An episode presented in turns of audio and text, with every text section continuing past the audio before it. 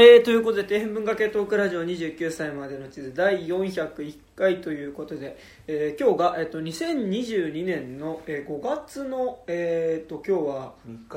3日。3日ですね。でまあゴールデンウィーク真っ只中ということで、えーございますが、えーどうも、えー部長の山田です。そしてちょっと今回は割とゆるゆるモードということで、えー、とゲストに。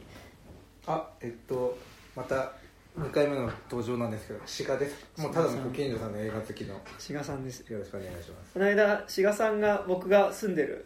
僕がちょうどあのあそうですよね。あちょっと外だよと。玄関で。あの玄関で靴履いてたらピンポンってうんチャイムが鳴って、で開けたら志賀さんがあのウーバーの配達にね。あそう自分もやってるんだけどそこでまさかのねあのことが起こったよね。うちに。僕の住んでるシェアハウスの別の住民が、そうなんだあのウーバー頼んびでて。っくりしましたよちょっとあれは、へーうんで開けたら志賀さんがいて「ああどうも」みたいな感じで。でなんかさででもその時にあの今日の話もらったっていうかそうですよね。今度よければ来てもらもらえませんか？みたいなカモンカモンについて、うん。言ってもらって、うん。なんか結構志賀さん前来てもらったのが、えっと、え春原さんの歌？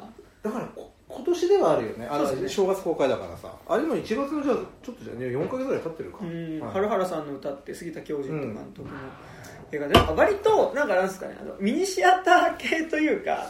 そうだね。いや俺もエンタメ豆そんな見てる方じゃないかもしれないです。なんか趣味がみんな多分ここにいる皆さん違うと思うんだけど、うん割とミニシアター系の映画の話をするとき結構そうですね。今日もあそうね。今日は全然違う。まだ昼間ジャック・リベットってまた変なマニアックな映画を見に行っちゃってたんですけど、だからなんかそういうお話もらえる時はなんか嬉しいよね。声かけてもらえるんですよっていう感じで。だから開けた瞬間に石川さんいて「あカモンカモン見ました」っつってうん「あ見見てます」って言ってじゃあちょっとやりましょうって言って。そう。だからだだからそれがもう45日前の話。そうですね。で今日急遽決まってで今日もねこの僕つながりといいますかもう一人。もう一人えっとああ俺生まれてこうやってラジオみたいな収録するの初めてなんですけどいや、俺、いや、俺、半分敬語みたいなやつだから、食べ口で。も。う後で本当これ聞き返そうと思うんですけどあのえー、こうたくん今話してる志賀君の友達と工作工作と申します。工作さん。ちょっと名前がこうだったと工作と。言いますが、俺なんて呼びしてあ僕山田で。山田君山田君。あまあで山田君とは多分お大家君つながりで。そうですね。うん。一回なんかイベントであの友達の共通の知り合いのイラストレーターの方の個展でねそうそうそう。お会いしていてうん。という僕は一方的に覚えてる。んですうんうん。でも今日たまたま昼間あの、はいはいはい。志賀君とはいはいこうた君志賀こうた君と飲んでて、前からちょっとここあこそういう話もしていいの？あここいいですうんここの空間に来てみたかったらあ今日えっとあそれは話して。僕が、えー、と暮らしているあのあ。空き地っていうあのシェアハウスのリビングで収録をしているんですあうーよん。そこにちょっと来てみたかったんでちょっと行ったらあまあ今日はそういう収録なんだけどもしカモカモ見てんだったら OK だよということであのあ見てうんもちろんね、お断り入れてるから、うん。うん。うんあの、それで OK って言って。それで OK ってことはい。ちょっとカモンカモンの話をしようぜあ全然したいです。全まあ、然したいでも、あの、そうね、カモンカモンもそうだし、まあ、いろいろね。最近ちょっとね見たものみんな多分、ここにいる方、みんな映画好きだと思うし。はいはいはい。うん、映画に限らずって感じですよね。うんうん、そうですね。なんかでも音楽でも映画でもうん小説でも漫画でも。うん。なんか最近ちょっと良かったもんの話をちょっとちょぼちょぼしつつまあちょっとカモンカモンの話もそうそう、そうですね、それ話す。あの、ずっとカモンカモンってわけじゃなくて、うん。本当に世間話してる感じで飲みながら。だからあまり硬くならずにっていうか俺もまだ2回目で。でも自分昔あの本当に出始めのインターネットラジオのはいはいはい番組持ってたことあるんで、あ15年ぐらい前そうなんですね自分もそれ週1ぐらい収録を自分してたから、はいはい面白い。いやだからなんかいいなと思って。あ。その喋るの好きなんですよあ。結構。こういうの。あ僕も僕も喋るの好きだけどこういうラジオの収録初めてだからあ。面白い。言葉を選んじゃう感じ。あはいはいあでも逆にそういう緊張感っていいっすね。あー。あそういうなんかうんたたたたなんかせちょちょっと責任感がある感じ。言葉に責任ながるほどね。残るものでで401回え俺が来た時前は何回ぐらい？370 300とかそれぐらい370とかそうえだからし週1ぐらいでやってんの？週一ぐらいでやってすごい週一週週一こういう収録やってるっていうの。すごいくないですか？なんかでも続けてるってことはそう401回って。映画見て感想を喋るところまでやんないとなんかちょっと元取れない。あみたいなあ人と話したくなりますよねうん。見た後に気持ちがあるので。うんももちろんお一人見見に行かれたんですか？そのカモカモ。鴨川の一人であーあのちょうど今吉祥寺のオデオンっていうところで。あってかじ全員お電話じゃない？あオデオンそう。あの地元 地元のねローカル水曜日が1200円なんで 水曜日に見に。あ俺もあのそういうあおお違う回ですよね。あ違う回。そう先週の4時の回で俺は6時の回に一個違入れい替わりで。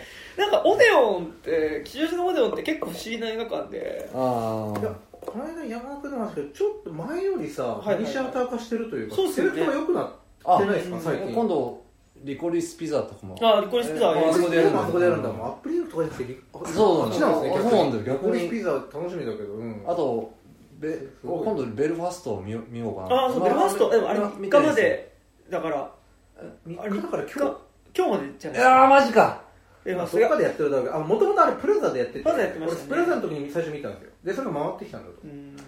もしかしたらそのアップリとかに来るかも。回してるんだと。お前違うとこ見ようベルファストも見たくて。まあまああとパリ13個も見たくて。はいあパリ13区。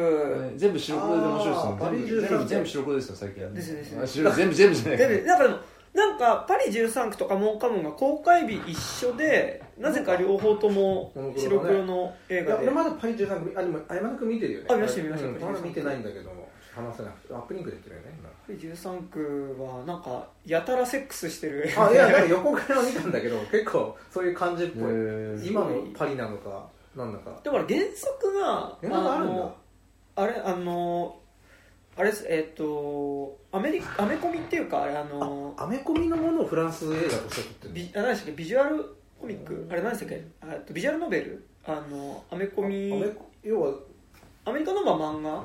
漫画でわけ？ああよくあるなんてそのなんだろう普通にバットマンとかじゃないけどあここに何かそういうっぽいないあ、まあ、ちょっと今後ろの本棚に。ウォウォーキングデッドみたいなのじゃなくてあれアメコミとは違う。なんなんていうんだっけ？ビジュアルブック？なんとかノベル。何でしたっけ？今ちょっとパッと失念しちゃったんですけど、まああるじゃないですか、うんまあ、カラーカラーでフルカラーで。そうそうそう。そういう漫画じゃアメリカでバンドでシネみたいなね。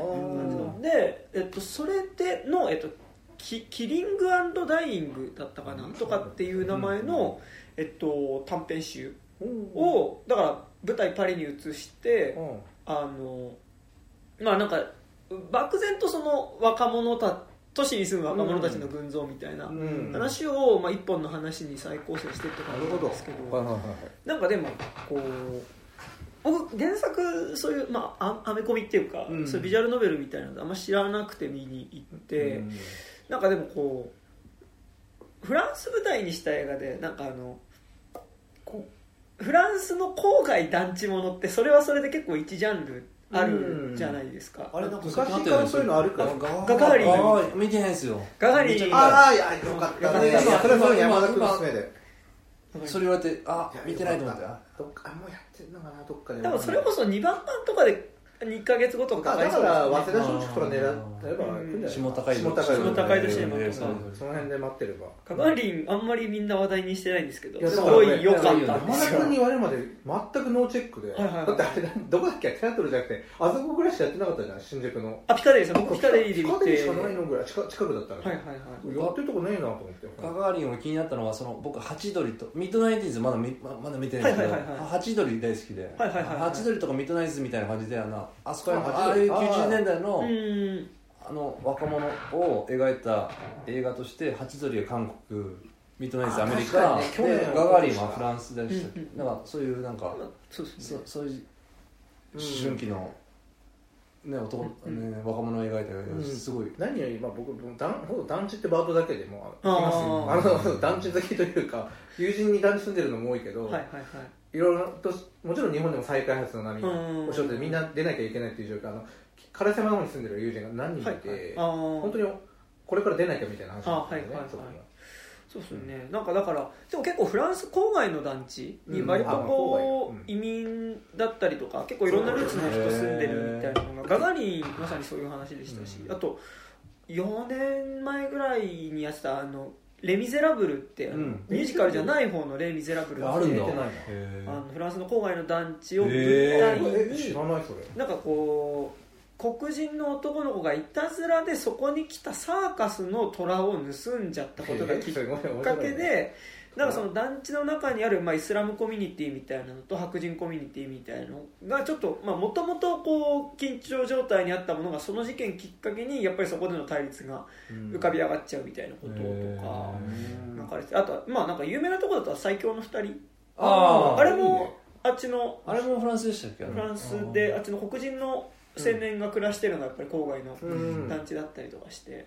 なんかだからあのパリ13区も結構アメコミ原作って全く最初知らなかったんで、うん。結構なんかそういうその、まあ、郊外ではないでした。うん。でしたけどパリ13区。なんかでもやっぱりその最初のファーストカットがまさにその夜の団地のうん。こう窓の明かりがこう裏窓みたいな感じでこううん。バーって並んでる中をこう団地をカメラが追っていってうん。その中の一つの部屋にズームアップしていくとうん。まあ、その中でアジア系の女の子と黒人系の男の子っていうのが、まあ、なんとなくこうセックスする前のなんかイチャイチャみたいなのでなんかこう通販とかであのマイクでカラオケできるマイクってあるじゃないですかああなんか何一体型じゃないけど。なんかそのマイクの中にその曲の情報とかも入ってて。あなんかそのマイクを使っうん。てなんかこうイチャイチャしてるみたいなところから始まってっていう感じーいでや近々行こうと思ってましたよ。うん。パリマリ13ーさん区は。なんか見た直後割とあずっとセックスしてんなみたいな。あそんぐそんぐらいそうなん。だみたいな感じだったんですけどなんかでも結構そのあのまあアメリカとパリで多分違うと思うんですけどでも背景に結構やっぱりその出てくる若者たちがみんな非正規の労働者だったりとかそれはフランスもあるんだろうし移民ねアメリカだってもちろん移民の国って言われるぐらいだから危ない、うん、そうそうそう。だからあるんだろうね。そうなんですよね。でその中で結構やっぱそのなんかつながりを求めようとしてなんかやっぱその人とコミュニケーションすることみたいなのが結構やっぱそのセックスみたいなことで描かれてる感じも結構してなんか見終わって感想を後々思い出してみると割と良かったかもなとかも。うん。であと監督のジャック・オディアルがそもそもあれですよね。あのディーパンの戦いって映画丸も確か団地でそしたよね。れも見てないな。そうなんだ。なんかへあの黒人ななんだっけな。なんかあの中東系だったかの人が団地を舞台に、まあなんかその街のマフィアみたいなのと対立しちゃって団地でなんかそのドンパチするみたいなデうん。ィーパンの戦いっていうのがあって。うん。なんかだから結構日本に来る最近のフランス舞台の映画ってやっぱ結構団地多いなみたいな僕が見る作品の傾向がそうっていうのもあるかもしれないですけど。なんかフランスってだ団地のイメージが全然ないんだけど。あー。あるんだね。やっぱあるんだね。なんかでも。そうだろう。ねそうですよね。でもガガーリンとか見ると結構その団地が作られる歴史からやっぱちょっとこう描かれていく感じまあっていうのもねどこだから面白かったなみたいなえコウタ君。コウタ君って呼んでいいんだよ。ああもちろんもちろんあの、収録してるのなんかいや全然全然。あ気にせず気にせず。その志賀さんとか言わなくて。違う違う人に語りかけてる。でもコウタ君あれガガーリン見た？あ見たよ。だから見てんだ本当に聞いて。この人すごい見てんのいやいやいやいやいや。本当に全部は追っかけられてないですよいやあった。めちゃめちゃ見て もう映画ね映画館好きですからね、まあ、映画好きっていうより映画館好きですね。あー自そうわか。ります分の場合は、うん。はい。はいそこに行きたいがためにもう映画見に行くみたいな、ジャック・リベットどうだったんですか？いやもう果てしないですね。いやめちゃくちゃ良かったんだけど。でジャック・リベットな何を？あのメリーゴーラウンドってやつうん。で、すごかったよ。もう輪輪廻だね。もうずっともう巡り巡ってはいはいはい。現実と虚構の中を。あなんかおめちゃくちゃ気も,、うん、気持ちよかったというか100もう全部長いみたいな3時間ぐらいのやつ、はいはいはい今日は2時間半ぐらいの見たけど。はいはいはい。いやこれはまた別に話したいぐらいですねもう。難しい。いや全部まだ俺も見てなくて、はいはい。あんまり見れる人じゃないから今回のは全部初上映で。うん、うん。全部見れるかわかんない。4作品かなやって。どこでやっ今いやヒューマントラストシネマ。ああうん渋谷？うん、はいはいはいはい朝一で行ってきましたよ今日。へえ まあ予定がいろいろあったのもあったからね、はいはい今日呼んでいただいて逆に。昼間の会に。ああ一緒に見てきた。あでじゃあ今日ねあのね公園僕は公園でちょっとは友達となんかあのなんだろう。ピクニックピクニックしてて。ああいいですね。コウタ君昨日そうそう。はい。だから俺もう予定なんかもう一日中映画とかつもりなかったけどあじゃあ一本で終わってもそっち行ったら絶対楽しいから。あずっと見たらおかしくなりそうでジャック・リベットあ今日で一日ジャック・リベットいるあじゃあいやもしかしたらそうなってたかもしれないうん。はいはいはいはい。だからでもよかっただから。今お二人おっしゃってるそのじゃジャック。ジャック・リベット。ジャックフランス人かうん。なはい。だからもう最近うん。もう亡くなったかどうか覚えてないけどまあ70年代とかに活躍した人で今日今とかじゃない。デジタルリマスター、うん。うん 4K 上映みたいな。の最近多いですね初上映なのかなわかんないんだけど詳しく、うん、で今日見てきたんですよね。うん。なんかいろいろだからいろいろ似てる言ってるかもしれないけどそんなやっぱり いやでもみんなそれぞれなのででも今日のね議題じゃないですけど、カモンカモンカモンっていうのはここに共通してるわけで、あん。まりよかったねこれも良かったですね。いやーでもなんか山田君が一番最初に見たんだよね多分。なんか良かったのはあ僕別は僕実はマイク・ミルさんの、はいはい。まあ、2作品しかこれこれとあのマイ20 century がウーマン。はい。しか見てない人生はビギンや実際ビギンズまだ見てなくて。めっちゃいいっていう俺じゃあ3作品しか見てないなそれ、まあ、あとマイク・ミルズのうつの話とかなんかドキュメンタリーとかもね。あるんですよのへえそう。なんか前体調悪かったのかなんかそのセチウーマン見た時なんかあんまりパ俺なんかなんか僕あんまそんな映画たくさん2人ほど見てないんですけど全身ウーマンの時なんかあんまパッと来なくて。うんうん。うん。僕はね。でも今回もうカモンカモンはうんうん。俺もう最後泣いてました。いやー泣きました。僕43のおじさんなんで。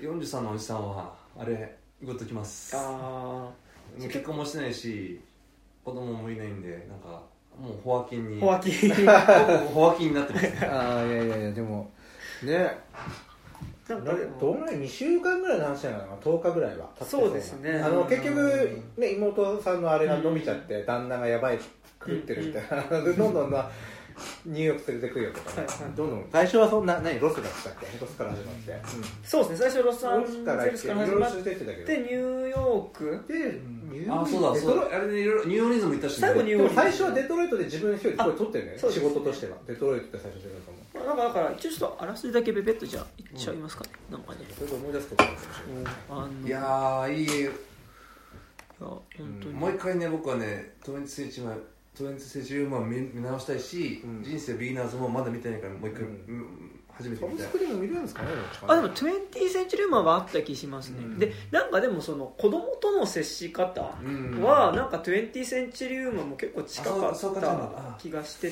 てなんかその子供だけどなんかちゃんとい一人の人格としてなんかこう接する感じとかはなんかえっと20センチュリーは結構なんかこう女の人だけの家族の中で唯一一番下の弟の話なんかその家族の話で、まあ、なんか結構その兄弟のそれぞれ、まあ、お姉ちゃんたちのそれぞれとまあなんかこう会話をしていく中でその男の子が成長していくっていう感じですけどなんかその子供と他の、まあ、大人の距離感みたいなのは結構今回も近かったなみたいなのは。うんなんかもうあちょっとあらすじ的にもパッとフィルマークスにあったやつで読みますね、えーニューヨークでラジオジャーナリストとして一人で、えっと、え監督はマイク・ミルズっていう監督の新作ですね「えーカモンカモンが」で、えっと、あらすじが、えっと、ニューヨークでラジオジャーナリストとして一人で暮らすジョニーは妹から頼まれ9歳の甥ジェシーの面倒を数日間見ることに。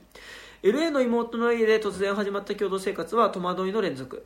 好奇心旺盛なジェシーは、えージョニーのぎこちない、えーまあ、兄弟関係兄と妹の関係やいまだに独身でいる理由、えー自分の父親の病気に関する疑問をストレートに投げかけ、えージョニーを困惑させる一方で、えージョニーの仕事や、えー録音機材に興味を示し2人は次第に距離を縮めていく。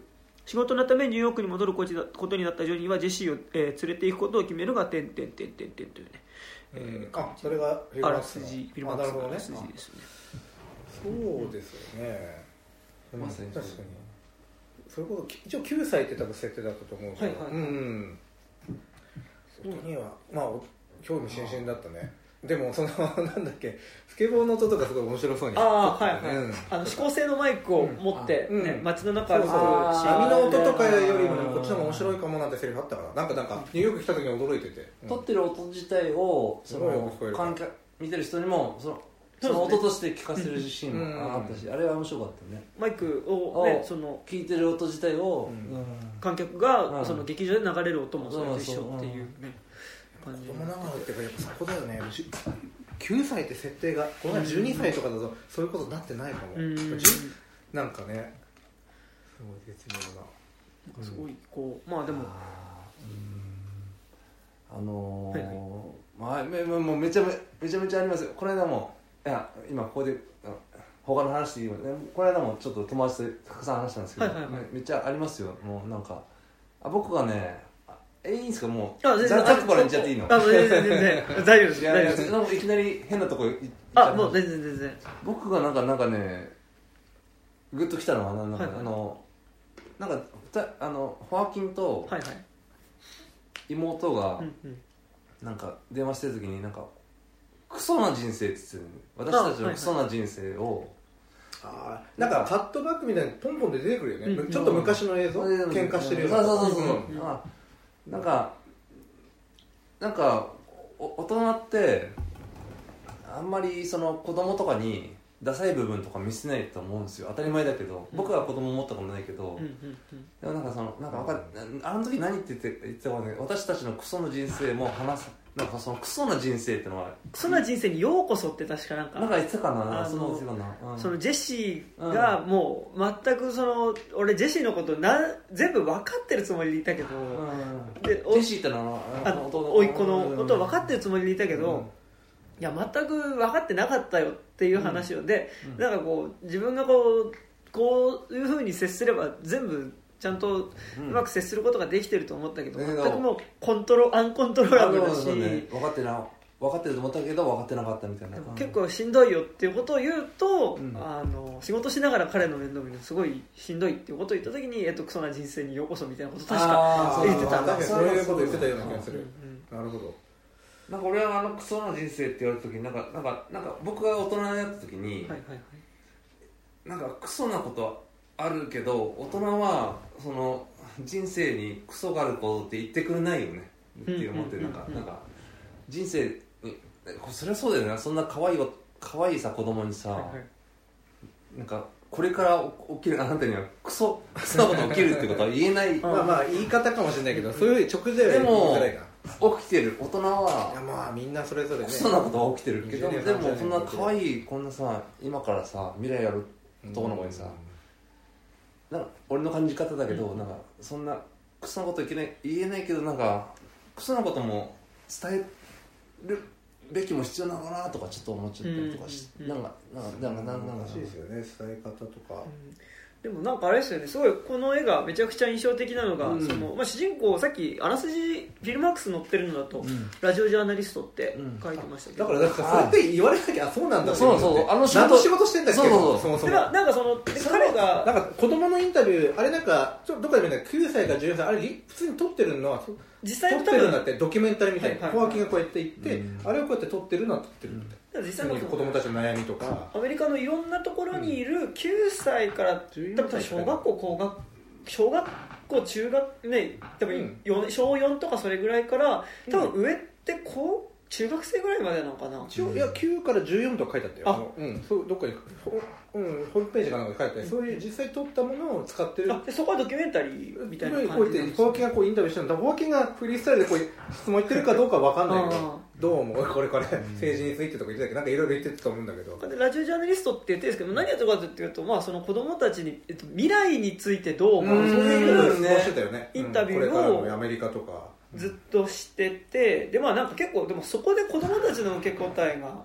まあ、割とそんなに希望的なことばかり言ってるわけでもないし、うん。なんかそのどんどん多分呼吸することだったりとか移動することすら今後やっぱ環境が悪化していったら難しくなると思うみたいなことを言ってる子も確かいたしもう多分もうと当然コロナ禍で撮ってるはずで、うん。去年とかなのかなこれ映画撮ってるのは。だからあと息苦しいとかね。あのお父さんが刑務所に入っちゃって、ね、で、その自分がある意味父親代わりで妹の世話とかしなきゃいけないけどでも妹俺は兄妹にとって兄でもいいし父親でもいいけど妹にはなんかそういうそのクソな、まあ、そのきついことを知らせたくないみたいなことを言ってる男の子もいたりとかして、なんかこう結構子供たちもなんかその、うん必ずしもこう輝かしい未来みたいなことをやっぱりもう信じているわけじゃないっていうねリアリティだった、うん。まあでも結構インタビューしてる場所があってやっぱその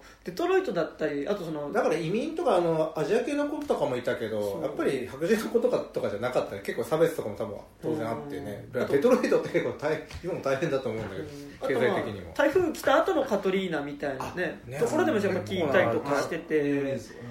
そうだよねそういうとこで撮ってんだろうねちゃんとなんかこう必ずしもそういう希望そうだねってわけだなでもなんかやっぱすごいこう思うのがなんか結構この映画見るとなんか子供ってすごいちゃんと、うん。なんかやっぱ一人前の人としてやっぱ最初扱おうとするし、うん。なんかこうあそのさっき言ったインタビューシーンとかもそうですけど、結構なんか割とちゃんと自分の意見だったりとか受け答えしてるような子供が結構やっぱ画面に出てくるから、なんかこう子供自体がすごいちゃんとなんか、とはいえ一人前の人格なんだなっていうふうに見えつつ、ん。でもなんか俺最初やっぱりその主人公のジョニー、うん。ホワキン・フェニックスもやっぱ甥っ子のジェシーに対してある意味そのちゃんと一人前の人として接する接し方をしていて、まあ、それはそれですごいなんか誠実な接し方だ子なって。供が一人の大人としてってことあ何々くんどうしたの？とかじゃなくてどう思ってる？っていうことをちゃんと聞いて、うん。なんか接していくみたいなことをしつつ、でもとはいえ彼も子供ではあって、うん。なんかそのケアされる側でもあるよねっていうことが結構なんかこうなんか子供は一人の人格であるっていうことを前提とした上で、でもなんかとはいえ彼は彼で何か我慢してることがあったりそのうん。本当は言えなうまく感情表に出せてない感情みたいなことがあるんじゃないかっていうことを結構なんかそのちゃんと向き合っていく話だなとは思ううん。なんかでもそれ結構なんかそのジェシ、えっと、ジョニうんーが叔父であるジョニーが甥っ子であるジェシーに対して一方的にすることじゃなくて、うん。結構なんかこの映画の中ってうん。なんかこうお互いにケアするされるみたいな関係性がうん。やっぱすごい逆コミュニケー転ションの話だよね。そうなんかコミ本当コミュニケーションの話うん。だったなって感じはめっちゃしましたね。最初にあのもう多分12年会ってないのかなその甥っ子に。だからなんかはい。妹が最初どんな感じでいや結構不思議な子不思議な子じゃなんかやっぱりそのせなんかなんか言ってたよ。なんかすごい成長してるけど。ちょっと変わったコ変ミュニケーションの仕わった子よみたい方をするななんか電話で言ってたような気がして、そうなんだみたいなでもなんか誰か見てくれる人いないのかじゃあ俺行くよみたいになったんだろうね、そこはちゃんと電話としてのくだりはなかったけど、そしたら次。あうんそうそう最初に最初に一番最初の頃にあのえじゃあ誰が目の上だっってていうので分かったから。でそこでね。うん。でそこ以上は確かに映画として語らなくてもわまあそうなるだろうっていう、うん。うん。筋はまあそこから始まってるんだねうん。じゃあ俺がみたいになったんでしょ仕事代間だけどみたいな。ね。でなんかすごいこうなんかだからこう、まあ、大人が子供をケアするっていうのはあるんですけどなんかでもやっぱりそのそもそもでもケアする側っぽい大人自体もやっぱり結構ケアが実は必要だったりするっていうことがなんか大人も完全じゃないよねみたいな。そうなんです。でなんかやっぱでその上なんかでもやっぱほほ発端にあるのがでもそもそもお母さんが、うんまあ、えこれ普通って言い方するのはあれですけど普通だったらやっぱりその家族の中で子供であるジェシーが多分一番こうケアされるというか気持ちを向けてもらったりとか、こう注意を向けてもらったり愛情を注いでもらう、対象っていうか。うん旦那の方にそうなんですよね。知っちゃってるよね。だから見に行かなきゃ。夫の方がやっぱりでも今一番ケア必要としてるのはは確かにクレイジーでしたよ。だいぶあの交響楽団のなんかしなんかし指揮者とかじゃなくて演奏者かなんかなんだよね。なるほどだから見てくれない構ってくれないっていうのはまあ子供なのかだか分ら子供も別に今ね成長過程で大変な時期なのにでも親父が大変な時期にあるからお母さんの分かってたんだろうね。意識がそっち向いちゃってるから。あなんかやっぱね自分にそこで、ね、愛情が来ないことをあーそれ。そうでしょうよ。ねっていうかことでそれをうまく言葉にでも言えないけど俺分かってたんだと思ううまくまだ9歳の言葉には、ねねあああの映画。あの映画も思い出しちゃったあのはいはいあのあのあのあれあのあのう 宇宙飛行士のさ帽子かぶるあのさなんだっけな。いっぱいありそう。拾えるかな？いや有名なやつの検索してもらってもいいけど。あのあれあれあれ。サニーサニーえっとなんかあの太陽。最近のあそうそうたええっとたえー君は僕君は君は太陽みたいな。そうそうそうあのはいはい。あの顔になんかこう見た目に障害があるそうそう見た目の話音の話。あれあれ、はいはいはい。あれなんだっけ？えー、っと。ワンダー君は太陽あなんだ決めたよ。そうあれ。あワンダ俺見てないんだよな。あれさ、はいはい。あの映画俺さあ話変えちゃった。あ全然全然全然。ワンダー君は今その話で、はい。今そのさそのジェシーが愛情注いでほしい時期なのに、お母さんが旦那がやっぱ精神的に大事ね。巻いちゃってる。参っちゃってるから、そっちに行っちゃってるからあそれで思い出した、はいはい。でその「ワンダー君の太陽」でさあれよくできたのはさ「ワンダー君の太陽」であの顔に障害がある男の子がさ、うん。メインの映画かと思ったらさ見ましたよね。いや僕見てないあ見てない。い 俺も見てない。大これがすごいふらふらませられない。いやいやあ話あ話していいの？だだ大丈夫大丈夫。話してもらって全然これえい話していいの？大丈夫です大丈夫です。どうぞ。実はあの障害がある男の子じゃなくてそこにお姉ちゃんいるんだけど、はいはい。みんなそこ家族的にはそこはやっぱ変わるんだけどそこに送りされされたお姉ちゃんもちゃんと描くんだよああーなるほどなるほどあじゃあそあじゃあじゃあそこだから今リンクしちゃって。あなるほど。いや「ワンダー君の太陽」マジで見てほしい。これすごいのが逆にね視点をかあのねずっとさ最初30分か40分見てたらやっぱ主人公の顔に障害やっぱファファファニーフェイスっていうのなん。か顔をね。でそれ顔をやっぱそこの涙ものなのかなと見てたら、うん急にお姉ちゃん視点に変わってあ変わるんですねうんそしたらお姉ちゃんはうん。弟のことばっかり家族が見てて私は誰も見てくれないってそこの孤独を描く映画っていう俺はマジ衝撃を受けて、うんうんそっち行くんだと思って。変える映画ねいろんなのあるけどうん。確かにそうあワンダーねちょっとたらあれはねでもまあ最終的にはまあ弟の話になってくるんだけど、あれは面白かったなんか。うーんごめんなさい急に思い出しちゃって今。いやいやいや全然あうんのこういうのも全然ありで。いいと思いますよなんかでもそういうなんかその多分今でも家族の中で確かにでも一番ケアを必要としてるのはうん。やっぱお父さんの方がやっぱなんかちょっとこう環境変わったこともおお父さんだけ単身赴任みたいな感じでなんか交響楽団確かにあの詳しく描かれないからうん。詳しいこと分かんないけどなんかまあ忙しい売れ売れっ子というかね。うん。で精神的に確かに猫かなんか分かってそれやべえだろって 兄弟でやるとして絶対無理でしょみたいな。でなんあかやっぱすんだみたいな。今日その主人公のジョニーとまあその妹うんの間のやり取りでもやっぱ過去に何回かやっぱりその夫の方が精神的に参っちゃったことででもあそれをるんだろうね。どうにかしようとしてうん。やっぱりその妹が参っちゃってでその結構まあ最初の設定としてそのジョニーとうん。その妹っていうのはちょっと疎遠になってるっぽいっていうことがそんな感じ。するねあのそれこそあのまあお母さんの介護かな、うん。介護問題で多分まあ、さっき言ったようにその昔の着艦映像が、うんうんうん。あれ二人で喧嘩してるのちょっとポンポンって出てくるじゃん。うんうん。なんかこう荒れてるようななんか音声ないんだけど。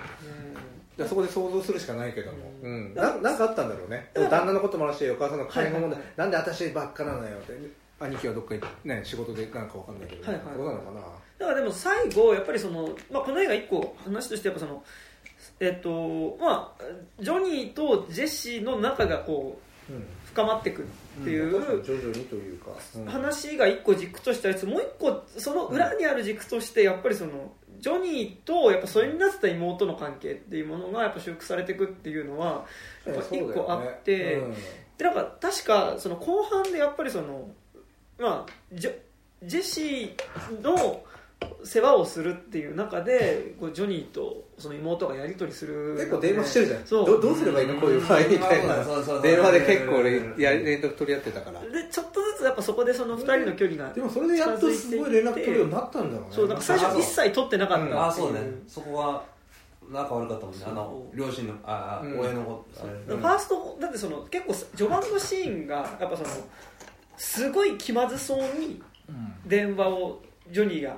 確かかけてて、ね。今電話して大丈夫みたいな俺と話すのでうん嫌になったりしないみたいなうん。ことを、まあ、そのジョニーが妹に電話かけて妹が「いやあのあなたから電話って嬉しいよ」みたいなこと言って、結構電話のシーンってカット多いもんね、うん。このこの映画って異様に。その 二人は基本的に電話だけじゃん。お母さんと、ね妹とジョニーがやっぱ違う場所にいるから、ああやっぱりそのねとはいえジェシーの世話をするために連絡が取らなきゃいけないって言って、うん。すごい電話するシーンはめちゃくちゃ多いですよね、うん。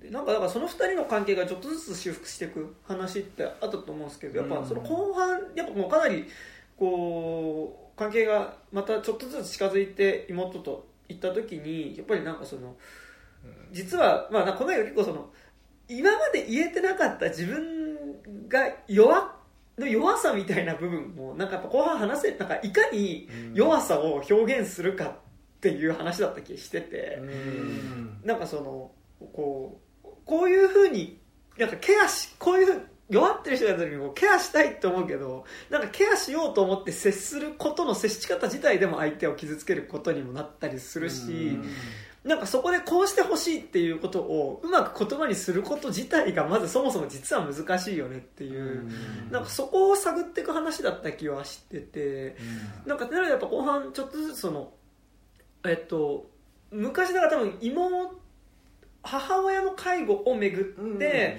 すその母親に対する接し方ですれ違った2人っていうのと、なんかそれで喧嘩したうん。のあってなんだっけかな。あなんか自由にさせてあげないのあなんかあの自由なんとかみたお母さんがボケちゃって、うん。でなんかそのそのうん。夫が死んでるのに、うん。今から夫が迎えに来るから、うん。ちょっと着替えたいっていうのを言った時にだからだからあの結構リアルなこと言うね。ああじゃあなんか夢見させてあげればいいじゃんっつってあで妹はちゃんと「じゃなんで言わないん。だよちゃんと」っていうやり取りをした気がする。ボケちゃってて、うんでそのちょっと迎えに来るから私着替えたい私合わせてあげろよとか言ってたでそのジョニーの方はそのああそうなんだって言っても別に夫死んじゃってるから来ないのに、うん。まあ、そこでじゃあ着替えさせてあげるって服着替えさせるんだけど、うん。それに対して妹は、あのそんなその、うん。あのそいちいちそんな話を合わせてうん。やらない、やらないでよっていうところでのやっぱその。うん。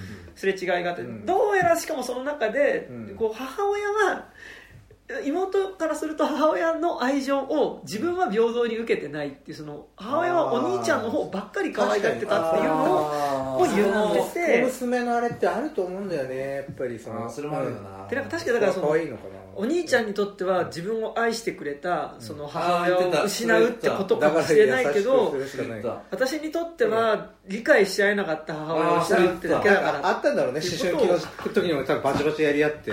まあ私にはなん言ったりねしててなんかそれ女性と女性の関係もあるかもしれないから男性とうん息子と母親の関係と娘と母親の関係っていうのはまた違うのかもしれない。男親女親とかってありますよね。男親とその息子娘の関係と女親と息子娘の局息子に甘いってうち,、まあ、うちもちょっとそういうとこあるし、うち妹いるけど妹にものすごい厳しくうちの母親してたからうんこういうのあるのかもしれないと思ったこれから。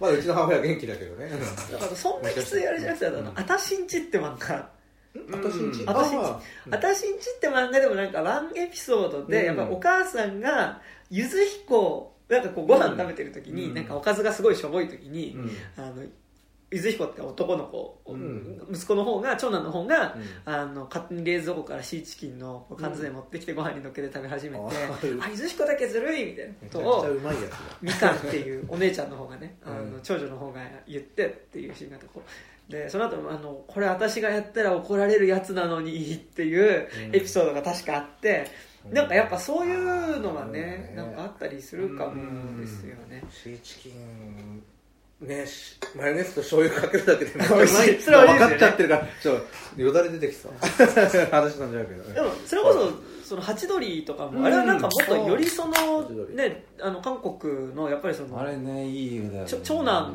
がやっぱ男兄弟男がやっぱりそあのの頃そうなんだ。90年代のあの頃の韓国って、まあ、あれもなぞってたと思うけど結構厳しくうん。ね、させられてて。でも日本にも通じるなんかうんあなんかね。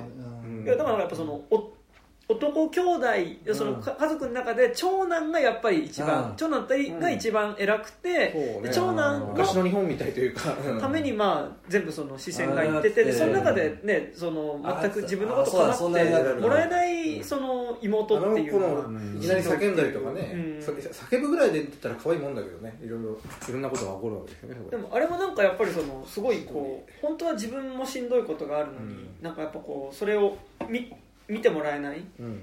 ことによってその気持ちをどういうふうに発散したらいいか分からなくてやっぱりその病気になっちゃうっていううん。ハチドリの話だなんかそこはやっぱ結構カモンカモンともちょっと、うん。確かに。うん。つながるところでもある。そうだね。ああそっか。うんあーでもその視点なかった。そうか。だからそうあでもその視点まさにそうだよな。でもそういう映画だったね、うん。そうね、うん。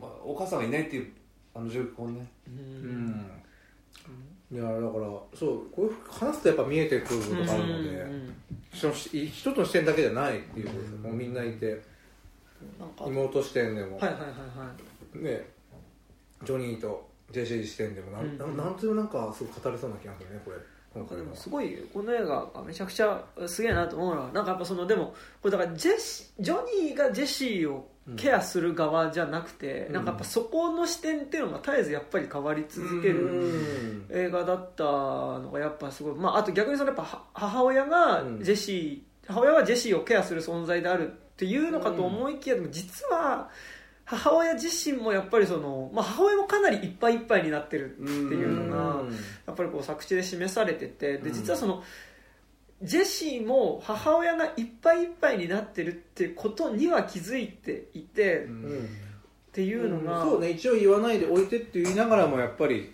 そ後々なんか徐々になんかうん。分かってきてるとこあったよね。なんか電話でそういうやり取りしてたんだっけ？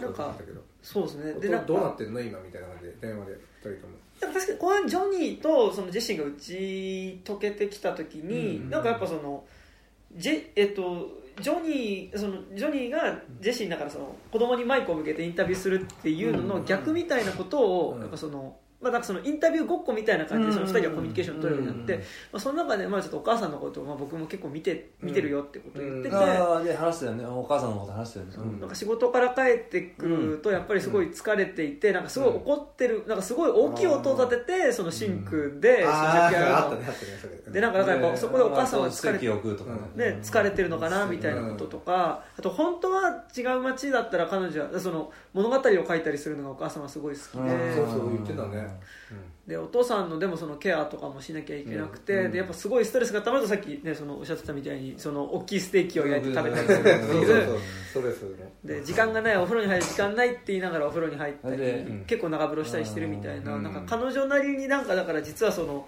しんどかったりする時に、うん。なんとかそのしんどさを自分の中でどうにかしようとしつつやっぱりそのシンクでね無理やりその結構大きい音を立てて食器洗っちゃうみたいな。なんとか耐えてんだろうけど結局そこをね子供は見てるわけで。でジェシーもだからそのお母さんはお母さんで結構そのしんどい状況にあるっていうことも分かってたりするっていうなんかそれってすごいこう一方的に母親が息子をケアするっていうことじゃなくて、まあ、息子も実は母親のことを、まあ、実際どうケアするかっていうところまではいかないにしてもやっぱりその気にはかけていて、うん。気づいてることはあるっていう、うん。なんかやっぱ視点やっぱその。ね、ケアしてる方もケアうん。しようとすることによってやっぱりしんどくなったりとか、どうしてもやっぱそのその人が嫌いだとかどうかは別にと関係なくやっぱそのできることのキャパシティってあって、多分そのキャパがかなりいっぱいいっぱいになってしまってるっていうことにはやっぱ気づいてるみたいなのっていうのがなんかすごいやっぱそこの視点の逆転ケアする側される側の逆転みたいなことっていうのがなんかすごいいいいい映画だなっていうか、うん。確かに。なんかいいのはなんかお大人のダメな部分をちゃんと描いてるのはいいなと思う、うん。いや大人もダメなんだよみたいな、うん。ねなんか子供にはさダメな部分だまたた大人から見えるかもしれないけどさ、子供からだって見えてるよね大人のダメな部分って、うん。なんかそういう感じがあれはあったなと、んなんかねなんかうんそうだね。マイク・ウェイズその前作のその前世はビギナーどっちか忘れたけど、はいのなんかなんかやっぱ自分の子供を主題に取り始めたのはやっぱそのぐらいからで、うんうんうん。やっぱそういうやり取りがここの今回の「カモンカモンも」っていうのは着想あるらしいけどね。はいもともと。子供とのやり取りで生まれた映画みたいなところに書いてあったんで。うん。そうそうそういやーでもちょうどそっかちょうど1週間前ぐらいにうん見て、なんか残ってますね。なんかそのなんだろう。単純にモノクロだったからとか音楽が良かっただけじゃない、まあ、もしかしたらそれも残ってると思うんだけど、なんか不安としてて今日もまあここ来るまでずっとあの YouTube であったサウンドラを聞いてたんだけど、はいはいはい。まあなんかいいなと思って。ん？言い忘れたけど、はい。はいめっちゃ音楽が良かった。ああ劇版いいっすよね。いやすごいいい。めっちゃいい。レコードで欲しいあれは。さっき言ってましたね重う松さん。んあったら買うと思いましたよ。まだ出てないと思う。なんかあるミュージシャンがやってるんだよね。あちょっとうん。名前をそうそう。存じ上げないあの双子の兄弟でしかもバンドの、インターナショナルってバンドの人で。うめんっちゃ良かったよね。なんか結構こうまあだから音響系ですね、アンビエントっずっとそういうのがずっと続いてるじゃないですか、うん、でなんか結構あと普通にクラシックとかも結構なんかそういう素養がある人たちみたい。で俺も詳しく知らないんだけど。であの、うん。月の光あのチャン、うん。チャンチャンチャララとかが結構ねえなあれよかったね。印象的にどどのために流れたか覚えてないんだけど。月の光流れたの確かに。なんかジェシー君がクラシックが好き。なんでああオペラ。あだかオペラ。らそれはやっぱ親父の影響でしょ。あーあの親父がそうそういう仕事してるから。で交響楽団のた多分ねロックバンドとかじゃなくてそういうことなんだろうねうん。まだ年的にもで交響楽団に呼ばれたって言ってましたねそうなんかそういう親父らしいミュージシャン。ミュージシャンとはミュージシャン。うん。だからそういうのをずっと聞いてたんだろうねうん親父の。俺こう親父がかけるのはそういうのしかなかったんだよ逆になんかだからやっぱそのお母さんのことそれだけ見れてるっていうことはやっぱりジェシー君ってやっぱそのお父さんが正直多分よりしんどくなってるっていうことはやっぱ知ってるし、うん。そうねな見えてるよね。だってあんだけお父さんの真似してる動きあったじゃん。はいはいはいはい。うん。あ仕切るようなやつ。がああなんかこの時ねやっぱ見見てんすよね。うん。あの頃って親に何があろうが親の真似をしてそうなんだ育ってるからよもうこの映画見ちょっとずつでもは9歳ぐらいだと分かり始めちゃってそれが6歳ぐらいだと分かんないかもしれないか子供は大人を見てるって。うん。親父の真似親父が好きなものを音楽聴いたりするしかできないんだとまだそうだよね。10歳超えたらもしかしたら自我が生まれちゃうけど総和世界だもんね、うん子供にとってはね。そやっぱりであとその主人公とやっぱそのお母さん妹がそのジェシーのどういうふうに接するかみたいな話とか、うん。ちょっともう俺結構しんどいよみたいなこと言ってるのとかも、聞こえてないと思ってやっぱちゃんとそういうの聞いてるから やっぱこうそれですうごいやっぱこう寝てると思ったら起きてるしね。なかなか寝れないみたいなくだりも結構あったような気がするけど。いやなんかなんかその自分がどういうふうに思われてるかとかその自分の家族がどういうしんどい状況にあるかとかっていうのは割と周りの人がどういう状況にあるかって見えてたりするけど、そこに対してどういうふうに自分が接したらいいかとかそこに対して自分が嫌だなとか何かこう思った時に感情を表す方法っていうのが分かんないよね結構そこが難しいよねっていうのはこの映画な気にしてて。でなんかやっぱうん。表面的にパッと見てるとやっぱ子供がそれができない。いやうん。からこそやっぱジェシーがしんどいし、うん。なんかうん。そこでうまく表現できないジェシー。なんかだからいきなりこうコンビニみたいなところに行った時に、うん。なんか急にそのなんか歌う歯ブラシみたいなのが欲しいみたいなのをそれすごい怒っててね。言い始めて「いやこんな変な歯ブラシお前歯磨かねえだろ」っつってうんあったね。結局変わってた買けどってたよね。見たら。あー2回ぐらいそれなってた。あああったよね。買ったよねあれでも本当にあの歯ブラシが欲しかったのかどうかってよくわかんないんだけそうどそうなんだよね。でもなんかこうあ感情表現だからああいうか買ってくれなかったのかな？いや買ってあお母さんが。そうなんです。なんかでもこれがダメでしょみたいなことを言ってこれが欲しいっていうようなこととかも本当に欲しあ欲しいいわけじゃない。のかうんなんかもっとなんかこうわがままを言ってどの程度受け入れてもらえるのか自分がみたいなことだったりとかもするだろうしなんかでもそういうその自分の感情自体もなんで俺こんなふうにはあ振る舞ってるのか自分でも分かんないいしやそうだと思うよでそこでの見てと見見てくれってことだよね。そうですね。そんな騒ぎたくもないかもしれないけどそれ買ってとか言うしかないじゃん。何でもいいんだけど歯ブラシなんてって思ってると思うけど本当は。なんかでもそれって俺俺のこと見て見てくれって見てくれっていうかなんかそう大騒ぎすればそうお母さんに電話とかしてくれるかもしれない。案の定だったけどね。そんな欲しいって言ってんだけどどうすんの？みたいか隠れたりする店で中で隠れたりするのうんねなんか。ないやよくあの路上でね 23回かな？いなくなったけど。子供がジェシー君。うんね。どこあ何やってんだよ。ってバス勝手に乗ったりとかね。俺俺毎回あれ不安になったけどね。いや毎回不安になったけど。ーあれ不安になりますよね。毎回不安になっいや分かるもん。だって子供本当いなくなるから。5秒目探したらもういないと思うから。しかもあんなね大都会のニューヨークまあニューヨークのねあのブロードウェイの前とかだと。意外とホアキンがまだ仕事の方に電話に引っ張られてたのが俺はあしばらくね2 3 0秒ちょっと待ってみたいな感じまあまだまだこっちに引っ張られてたからあれまだこいつ引っ張ってるの？は俺もっと子供探せよと思ったもんね。見つかると思ったんでしょ。見つかんないからやばいと思う。あだからそこら辺もそうだよね、うん。余裕だことれやりな思がらでもどっかにいるでしょ。いるなら余裕そしたらねもういなかったいなくなっちゃうっていう。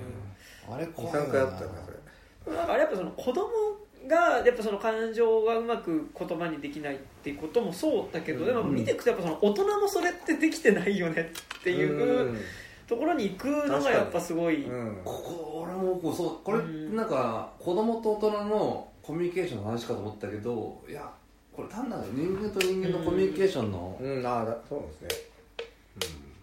子供と大人っていう設定になってるけど大人は大人同士も そういうことこうあるよねっていうだからやっぱ最後その妹と最後の方で電話するシーンで、うん。なんかやっぱさっき言ったその、まあ、実はその兄弟の間だし、まあ、兄ちゃんと妹の間にあった仲間りとして、そのまああまあ、ずっとそのジェシーっていう子が、うん。まあ、そのジェシーの話を聞こうとすると逆に質問をしてくるっていうのがやっぱずっとあってで聞いてくるのがなんでおじさんはうちのお母さんと兄弟っぽい話をしないのってことだったりとそかの、そのあったねそのセリフ。やっぱりうん毎回それを聞かれるたんびになんかはぐらかしてるんだけど、うん。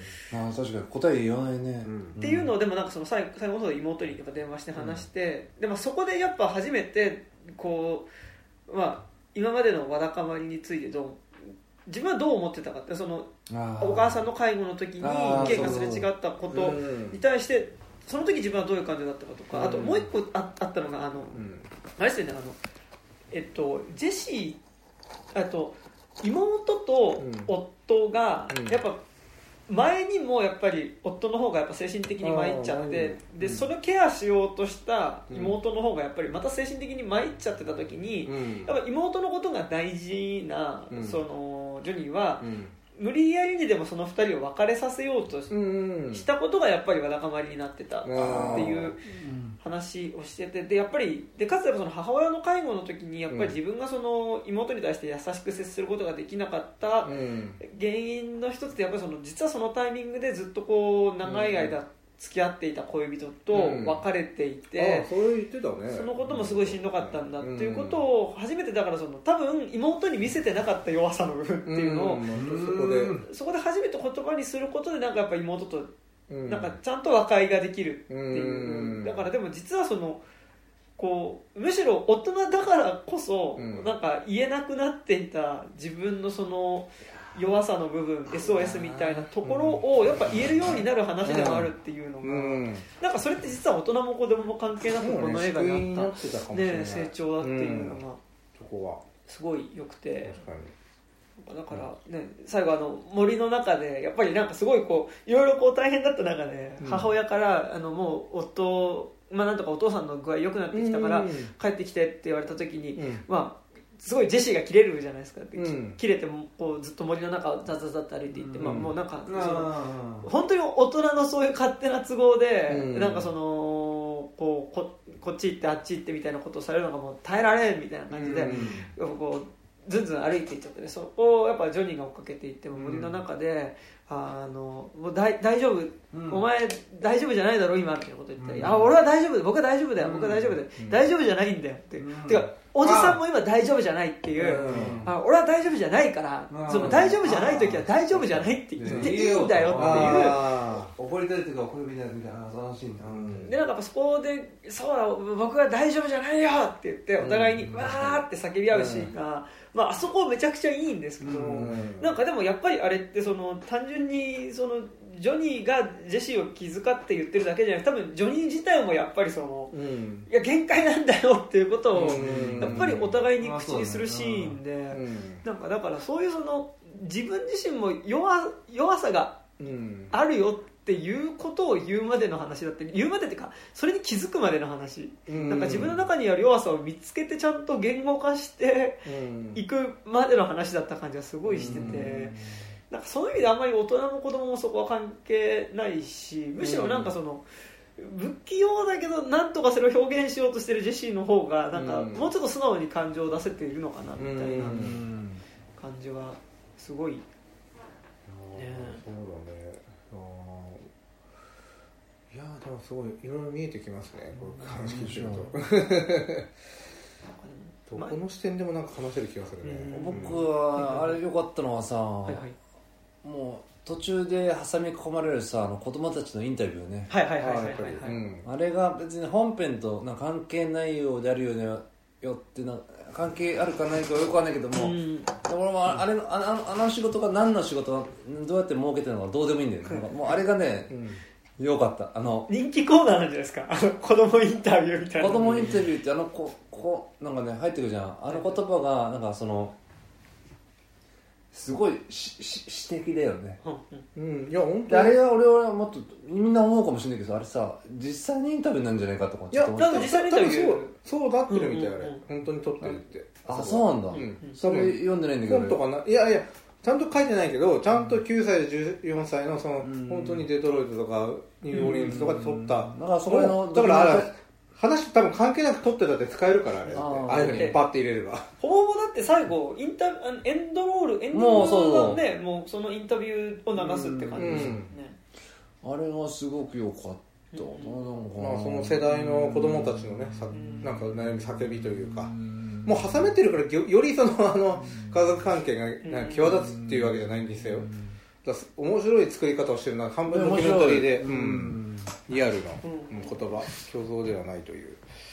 でもすごいこう大人と子供いやでもどっちにしてもなんかとはいえなんかやっぱケアが必要な瞬間があるよねっていう、うんそれはね。話だったなと思いつつ、ん。なんかでも結構この映画やっぱこうみんなしんどい瞬間っていうのを見せていくから、結構なんだろう暗い映画みたいなことをパッと多分話だけ聞いたらせんでもないけどなんか僕は結構希望がある映画だったうん。気はすごいしてうん。てやっぱりそのお父さんがねうん。あれだけやっぱ精神的に参っちゃっててうん。でそれをケアする中で結構お母さんの方も割としんどかったりしいてでやっぱでお兄ちゃんの方はおじさんの方はおじさんの方でやっぱりすごいこうん。う長年一緒にいた恋人を失ったね。うん。喪失感も抱えつつん。なんかどことなくやっぱこう哀愁を漂わせながら生きてたりとか。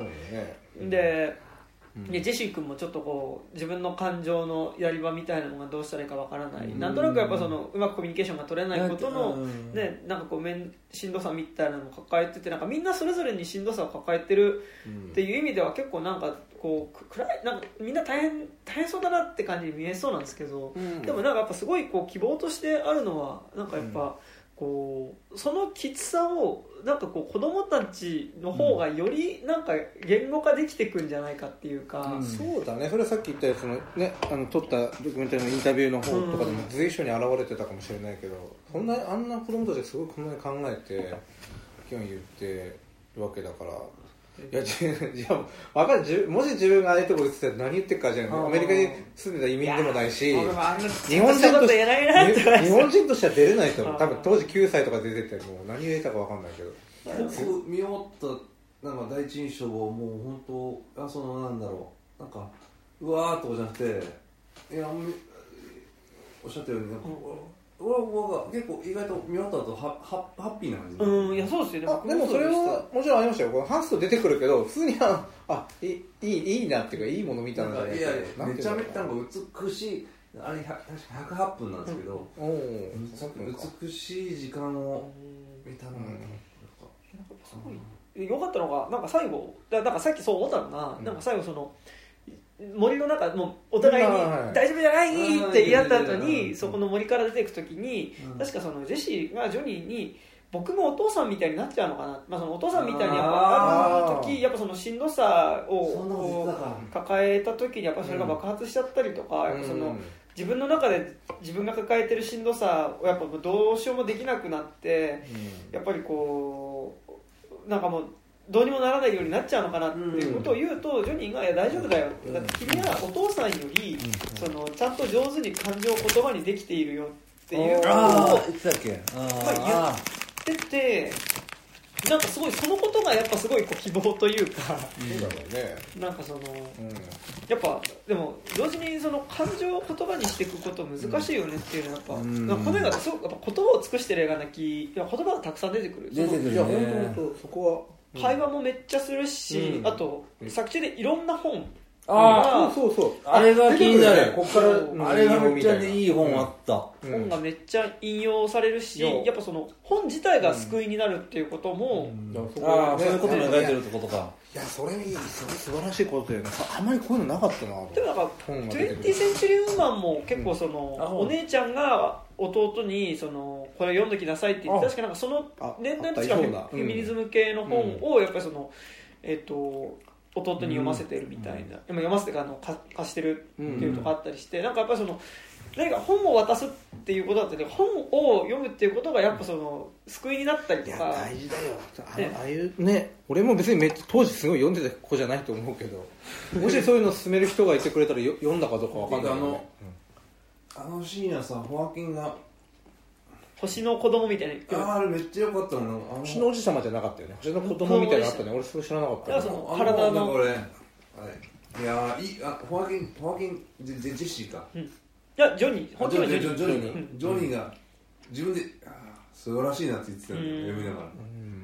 読んでた本がうん。なんかねすごい。これは素晴らしい本だった。あれは読み聞かせするつもりで読んでたのに自分の方が感動しちゃうみたいな。ね。素晴らしいあそうそう。それでもし結構読み聞かせね眠れないからっていうのもあるけど、でも自分の中で9歳の子供がって思ったとこ正直あったけど、うん。でも、まあ、まあもちろんそのいろんな不安精神的に不安定なことがあって眠れないとかがあって読んでっていうのはことなんだろうけど自分にはそういうのなかったから、はいはいはい。そっか読んでくれるおじさんいるんだすごいなと思ってこの年で、うん、でも、まあ、あれでやっぱお母さんはやってくれるのにって 最初読んでくれないって、うん。あのスマホ越しとかでもやってましたよね。あそうだね。お母さんがうん。音読してあげて、ああったね。お母さんが、まあ、そうねマイクスピーカーにしてなんか言ってたっけ、うん。なんかでもやっぱその本を読むってことが、まあ、アメリカの文化かわからないけどね。うん。でもなんか昔のアメリカの映画とかドラマ見てよく絵本とかなんか読み聞かせしてるようなの見た記憶はあるけど。日本よりはもしかしたら強いかもしれない。あだからやっぱまっすぐ行ってああれがこう救いになってる感じもありつつでもやっぱり、やっぱその言葉だけではどうしてもやっぱりこう、うん。表せない感情だったり弱さみたいなのうんうんがある中でやっぱそのどうしても自分でやっぱ言葉を見つけてその自分の弱さを伝える言葉を見つけなきゃいけないみたいなことっていうのが、うん。なんかだからやっぱその言葉を費やしていけば費やすほど逆にやっぱそれって本当に難しい、うん。難しいっていうかだからやれないとかじゃないですけど、うん。やっぱりそれってすごいこうそもそものこういろいろしんどいって思うことのうん。大きい部分ってその出来事自体とか関係性自体のしんどさもあるけどやっぱりそれをどう言葉にしたらいいかわからないっていうことのうん。しんどさだったりするんだなみたいなことは結構見ながら思って、うん。そううんね。それで言うとやっぱ結構その、うん。実はこの映画めちゃくちゃマイクっていうモチーフモチーフはやっぱすごいうまく機能してるなと思ってて、まあそそもそも出てるからね。割と。マイマイク自体がね普通に映っちゃってるから。でなんかやっぱその指向性のマイク、うんそうだね。指向性のねちゃんと聞こえる。やっぱあれマイクを向けるっていうことがあなたの話を聞いてますよっていう、ああそうね。ちゃんことちゃんと聞いてるからね。大人はちゃんと聞くよっていうね。確かに。子供の救いにもなるかもしれない。こういう映画見たでなんかやっぱ最初ジョニーがマイクを持ってて、うん。でジョニーはだから話を聞く側であっそうてだよね。そもそもこうでやって持ってたよ。話を聞くよっていう側なんだけど、でもなんかその聞くよっていう側も実はちゃんと話聞いてもらわないとしんどくなってるよっていうことがなんかだからこう結構やっぱある気がしてやっぱその意味でなんかやっぱマイクっていうモチーフ、まあ、マイクをジョニーがジェシーに向けてたのがだんだんジェシーがジョニーに向けるようになったりとかしていくってだいう。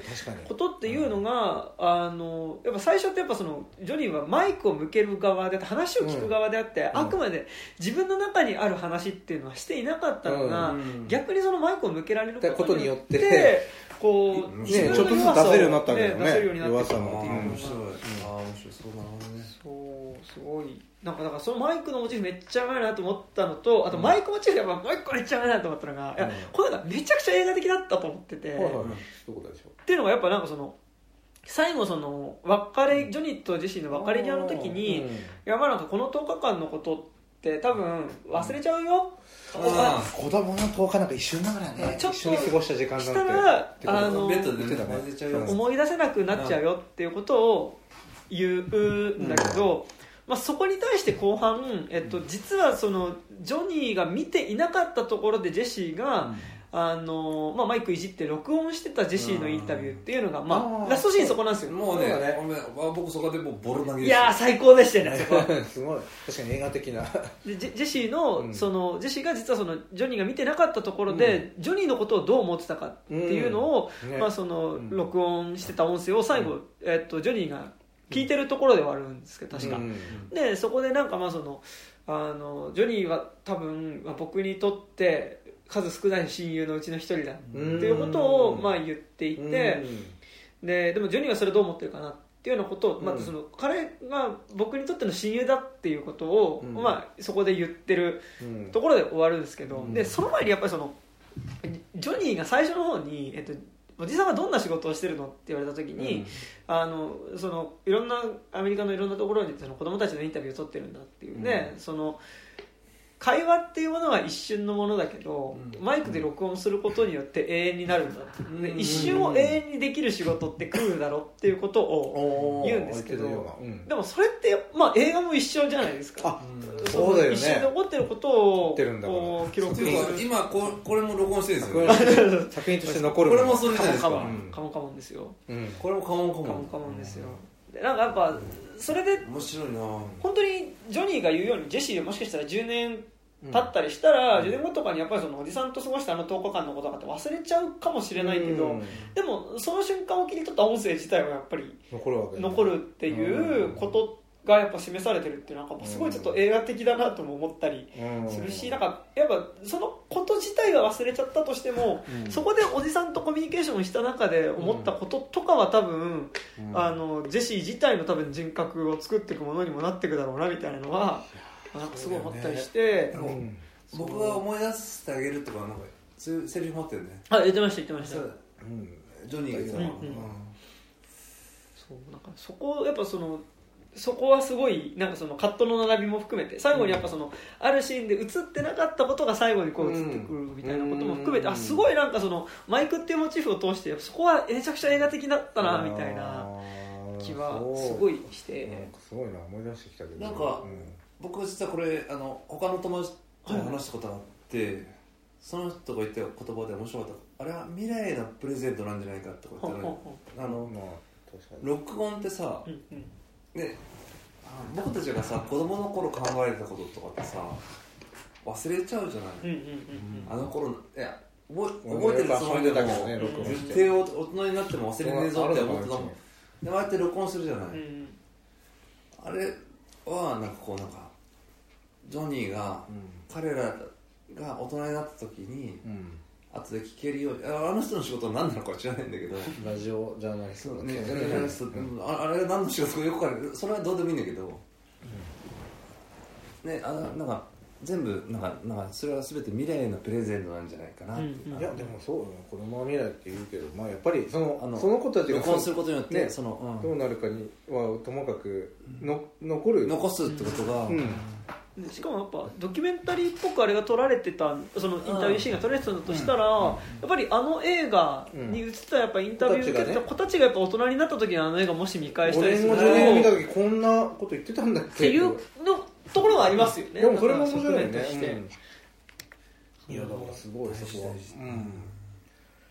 やーねみんな多分マイク遊びとか録録音とかしましたよね。いや俺ねそんな変なもしねすごいこと言ってないですよ。でも普通に歌って遊んでただけとかうちに実家に残ってるか分かんないけどなんか言ってるかもしれないけどうん。聞いてみたいけどいやあそう。だよれ聞くとななな泣くもん自分ちっちゃい頃の声とかあと自分うん。ちちっちゃい頃の映像とか見ると、うん。いやー。なんかちょっとあるかな。な泣くもん。ちょっと見たいけど。うん。でもすごいだこの映画ってなんか僕見に行った時オデオン、うん。後ろの席に子供連れが3組いて、子供でってどの小学校3年生とかあそ世代というか。3年生9から歳10歳ぐらいかな3年生から5年生、6年生ぐらいの親御さんと一緒に来てるの？が親と一緒に来て見てて、その映画セレクトするの。なんかでもかじゃなくて。すごいこうこ分かりやす子供が見て分かりやすい話かどうか分かんないけどでもどうだろうね。でも子供がいたらどうだろうっていうのを考えちゃう。ちょっと子供が見たらどうだろうとか思う映画ちょっと聞いてみたい。聞けるなら。でも子9歳ぐらい供10歳ぐらいの子アニメが見て向けた映画ではあると思ってて、でもそうだと思うな。子供向きな映画かどうかは別にして、うん。子供に向けた映画だと思ってはいて、うん。うん。でもしこれ見た瞬間にそれがわいや俺別にリアルタイムの小学生で見ても、うん。なんかやっぱこの伝えられない気持ちみたいなこととかってもしかしたら共感してみるんじゃないかなと思ったりするし、今分かんなかったとしても多分なんかこう5年後とか、またもうちょっと年いってから、うん。あの時見たこの映画みたいなことっていうのが、うん。まあ、割となんかこう思い出してセリフの1個とかだったりしたとしても、うん。何かちょっと自分がしんどいなみたいな風に思った時とかに、うん。なんかこう結構大事なものだなってその時に思えたりするような映画なんじゃないかなみたいなうん。結構思って。でもなんかマイク・ミルズだから本当にでも20センチュリーマンもそうでしたけど、うん。なんか割とその感じある気がしててなんかその子供が出てくるうん映画の時は、ね。大事にしてると思いますよそこは。そう結構だから終わって「あ帰るか」っつって振ってみて子供いて「ああそこ来たりするんだ」みたいな。今やねだって「ドラえもん」とかもまだやってたりする。コナンこ何よりコナンがね。コナンも一番コナン結構大人じゃないですかみんな。あだからもう我々の世代からですからね。下手したら3代親子3代でコナンドラえもんみたいになってきたけどね。だから僕今29なんですけど、お若いな。結構でもなんか同世代うん。のやっぱ特に女子はいがやっぱコナン劇場版めっちゃ行ってるイメージありますああでもそうかも。俺俺の年ぐらいから下の子たちはみんな言ってるような気気がするけどうん。俺はもう40ですけどまあ俺の中学生の時にもややってたからね。あはいはいはあいコミックもアニメもはい。25年26年ぐらいやってるから。長いですよね。すごいよな。うん。コナンは。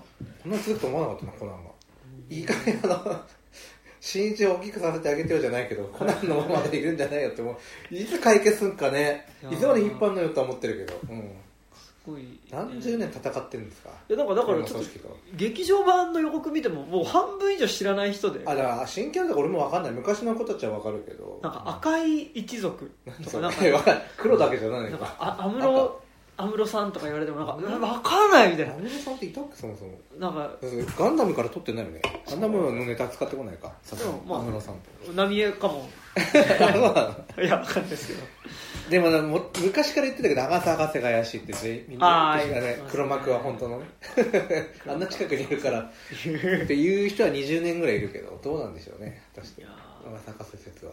一番黒幕は、まあだからなんかね、まあ、コナンと子かの話がいきなり供でもそっかでも,、まあ、でもこれ子供に見せるのがいいのかもなみたいな。なんかうん。子供と一緒に行くのはいいかもなみたいな。なんか子供が見たいっていうか一緒に行くのもいいのかもしれないけど、なんかこういうふうに見せ見せられるって感覚だと思いますけど多分。うーん。でもなんか親も親御さんが見たかったってことだったのかねそれに関しては。なんかでもないですかなんかその割と見せられた映画で結構僕結構見せられた映画記憶に残ってて、うん俺の場合だとあでもまあうち兄貴まあ3つ上だけどそんな上じゃないけど兄貴がすごい変な人で、はいすげえだって俺小4小5の時もスンピックス一緒に深夜起きて見なきゃいけなかったから。見なきゃいけなかったですか？デビッド・リンチも何も知らない頃でうん。何こんな変なね怖い怖くはなかった。なんか変なの見なきゃいけないのっていう。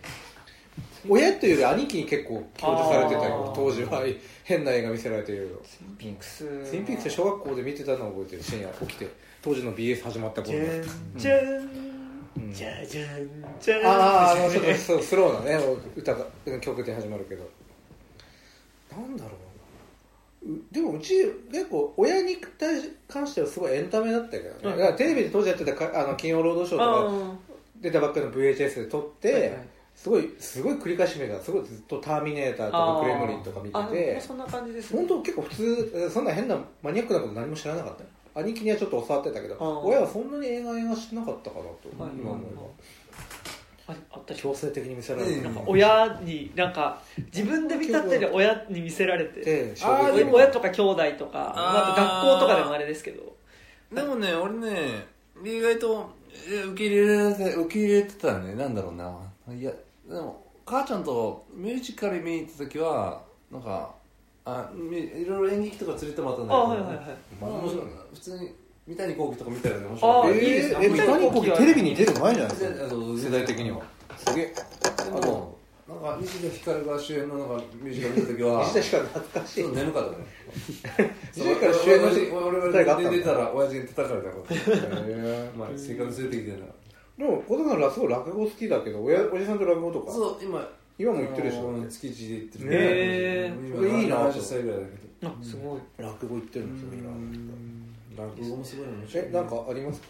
でも「タイタニック」まあ「タイタニック」も娯楽ですけ世ど代的にまあそのぐらいにな。るよね母親が VHS で「タイタニック」買ってきた時日本に日本だ日本立てで見せられて前後編で見せられてでもうぜあれ前後編もあったっけ？あのね VHS だとそのああるんだ。でもあとテレビ放送する時も2夜連続でやるんですよ。えそんなにあれタイタニック？4時間ぐらいあったっけ？時間ぐらいある。えタイタニックそんなあったの？あったような3時間とか4時間ぐらいか結構長いですよね、うん。であの前半がとにかく子供からすると退屈なんですよ。そのあー。ドラマがないとね。ディカプリオと あのまだ若い頃のなんかれディカプリオ令嬢がなんか出会ってなんかその、うん。ね、船の中でその身分差の、ねうん。貧乏絵描きとそのうん。金持ちの令嬢が。確かにそんなの見てるのね子供だって船の中でイチャイチャしてうんでなんか最後車が止めあ覚えてるんですよ。車が止めてあるところで、うん。車の中でカーセックスするところが前半の終わりなんですよ、えーそうなんだ。えー、そうだっけ？でもすげえ全然忘れた。一回しか見てないしな前半つまんねえと思ってたんですけど、もう母親に後ろからこう抱きしめられて見てて、えー逃げられないみたいな。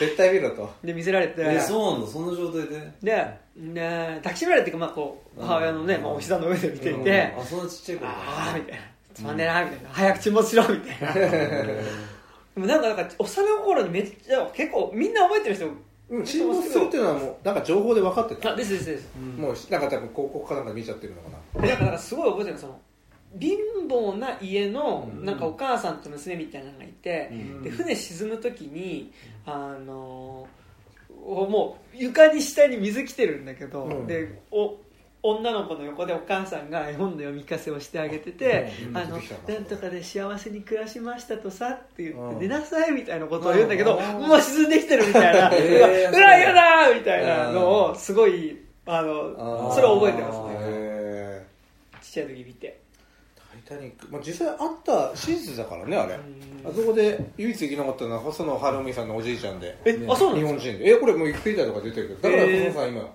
生まれてるからそうすごいことらしい。よタイタニックで。細野さんのでもなんかいろんななんか叩かれちゃって当時。はいはい。誰か蹴落としてお前生き残ったんだろうとか当時結構言われてうん。当時で大正時代とかの話だけど。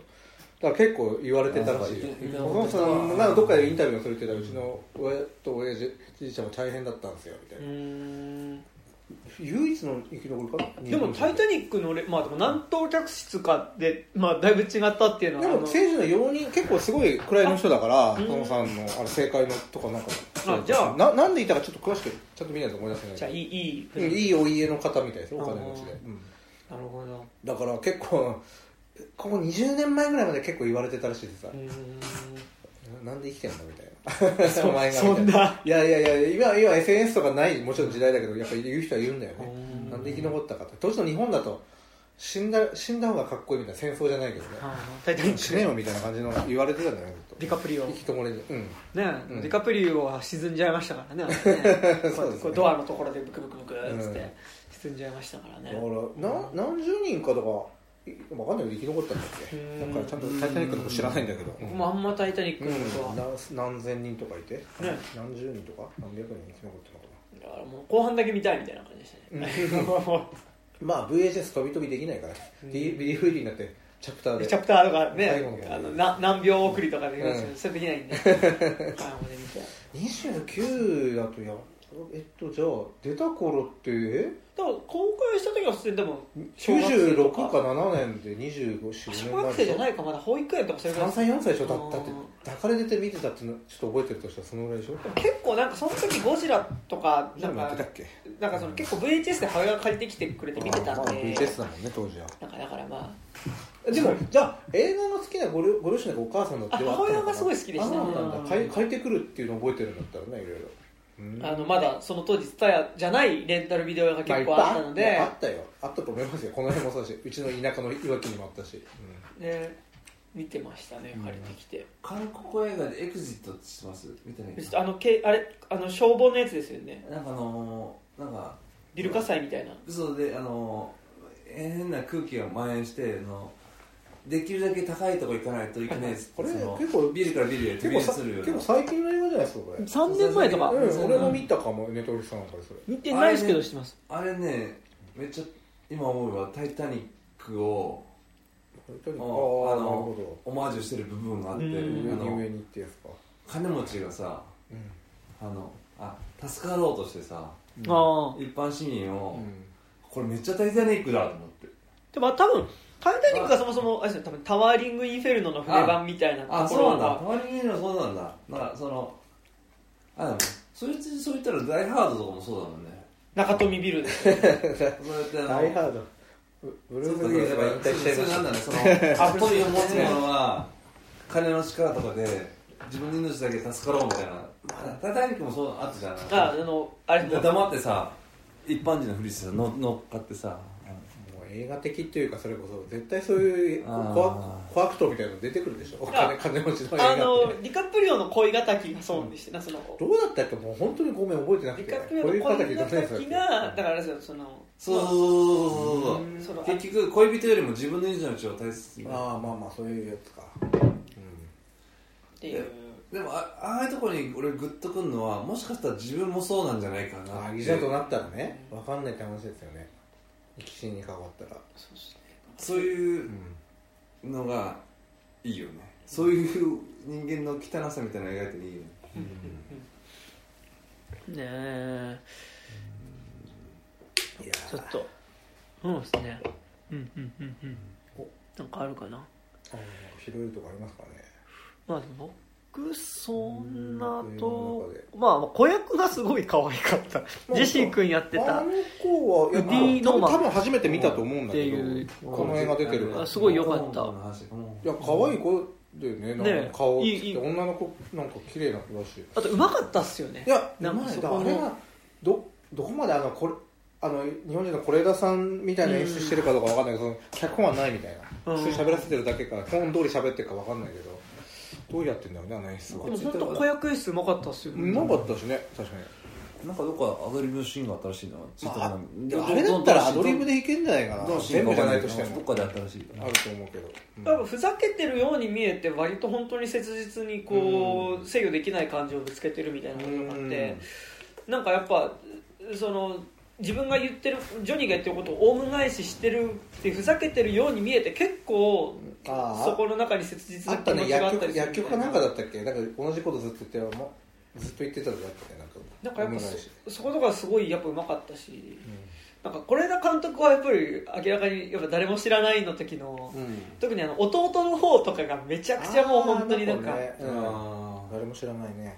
あのあなんか本当に自然体で映ってるなって感じすごいしたんですけうんどでなんかでもすごいカモンカモンも子役演出が、1ヶ月2ヶ月みんなで暮ら暮らさせてじゃないけど、うんもう本はほぼないというか、だうん誰も知らなそうだったと思うけど、うん誰も知らないはやっぱあの瞬間じゃなかったら撮れなじゃないと撮れなかった映画館がすごいあいやみんなありますよ、ね、の年だから撮れたでしょあの声変わり最後のしてたのがねううんん、あの半年ぐらいなったのがちょっと声変わってたんだよ最後の。方だと。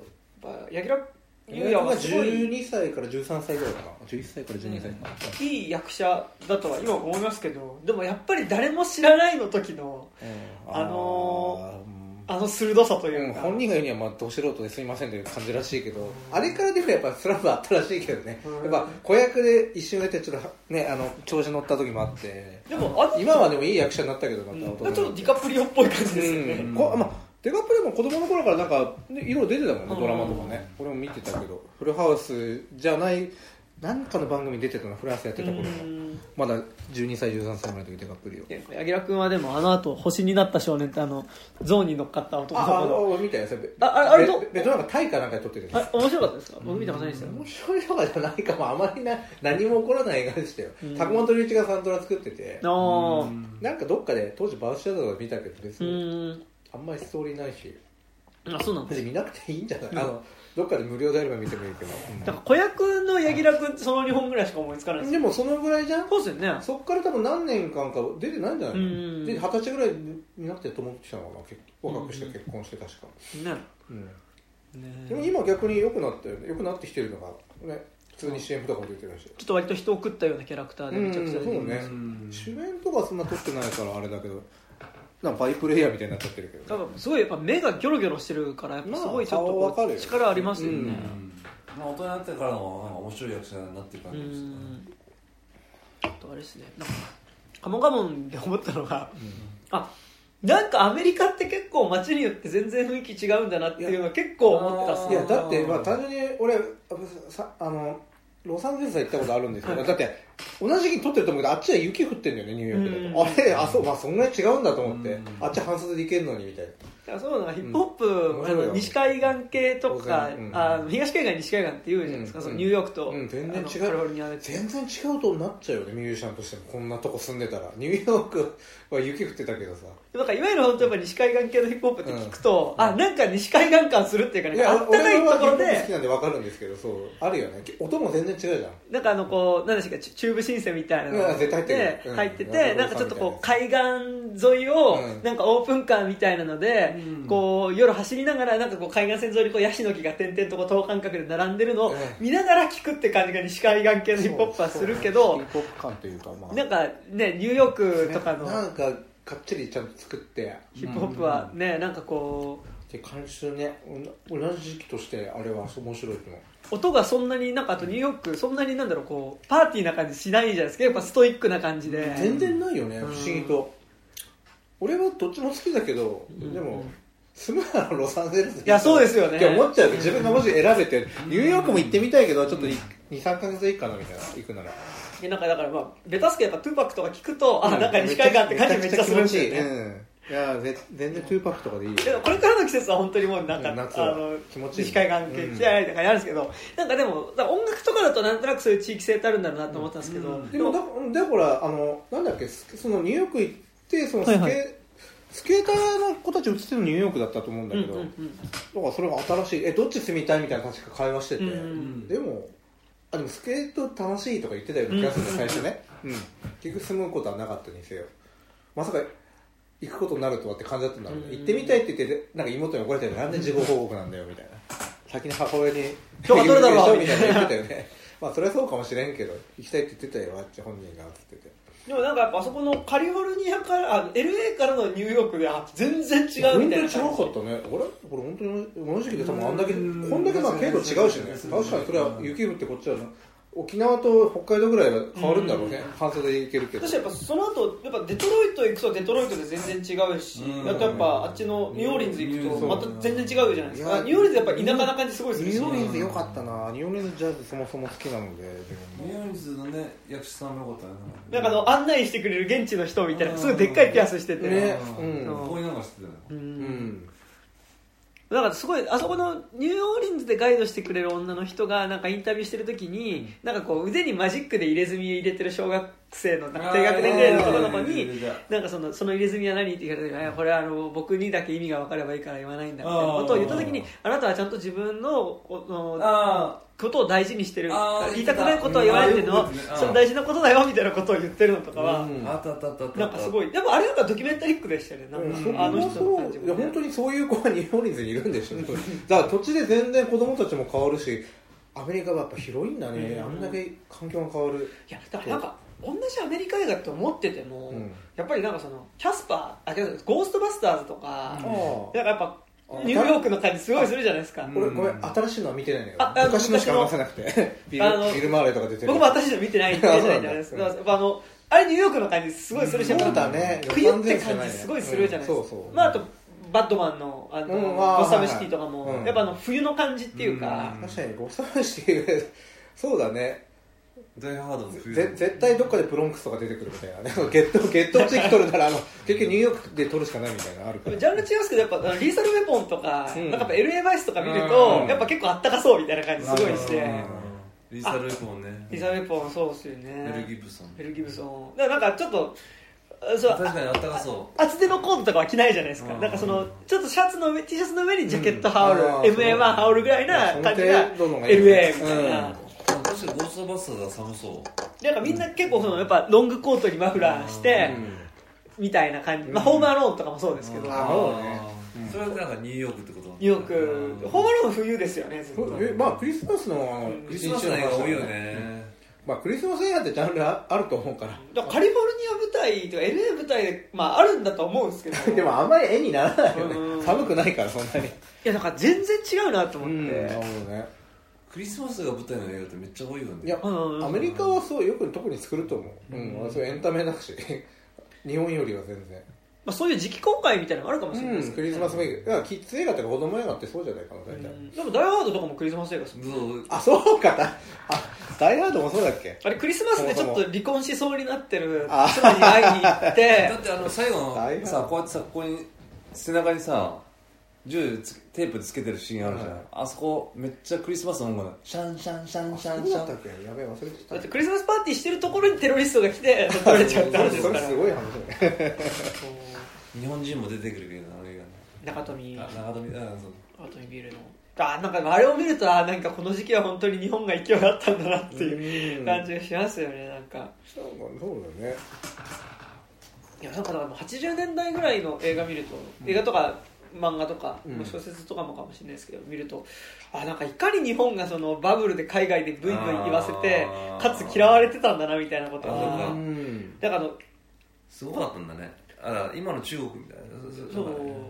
だこの間あれなんですよあの「俗慎吾」ってあの梅津和夫のあのああ慎吾の？私は慎吾の続きをだからその新作でその森美術館で展示してるああやってるのき言ってないんだけどそれ展示。あれ見に行く関係でちょっと私は慎吾久しぶりに読み直したんですけど、うん。私は慎吾とかもやっぱ後半そのヨーロッパでやっぱりそのあ日本人に対する排斥が始まってるっていうのがやっぱ結構後半モチーフで出てきてて、なんかやっぱそこのバブルでブイブイ言わせてる日本っていうのがなんかやっぱすごいその核にも勝るなんかものすごい兵器を作っちゃってうんぬんみたいななんかバブル的なノリとそれに対するなんか日本人ヘイトみたいなものと、なんかその世界の終わりみたいなことがつながっていくみたいなのがうん。結構描かれててあれですよなんかあのバンコク機の中に日本の旗がないっていう。あそうなんか国連みたいなところに行くとあ日本の旗がないみたいな。あああるあるね。それ梅津先生がすごいよね。70年代ぐらいそういうの書いてたわけでしょ？10年代かな？うん。慎吾だったら。あれそう慎吾はそうですね、うん。多分。その展示やってるさなかでも何回も俺駅前で見てるけどね。あた だ本人がずっと在庫してるわけじゃないからあれ俺っぽくないんだって思っちゃったけどよく歩いてるから最近。あそこのあのマンダラ2のはいはい。前の通りああののツータが中道通りだっけ？ああのピアゴとかがある、うん。あの、うんだからん。末広通り。中本とかがある。ああ末広。うん。あそこよく歩いてますよね。いまあ家に近いからね。うん。うん梅沢さん。今日もさっき見かけました。なんか最近よく見るんだよな。ううん。んまあまあお元気なら何よりですけど。ね。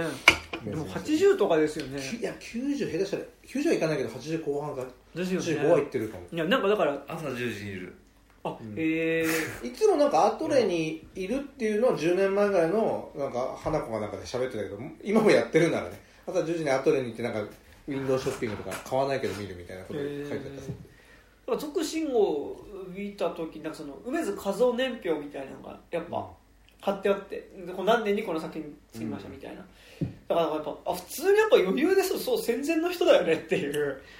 なんか戦前戦そうね 10, 10歳ぐらいの時に終戦ぐらいの年でしょ、うん三30何年とか生まれだと思うから。確か。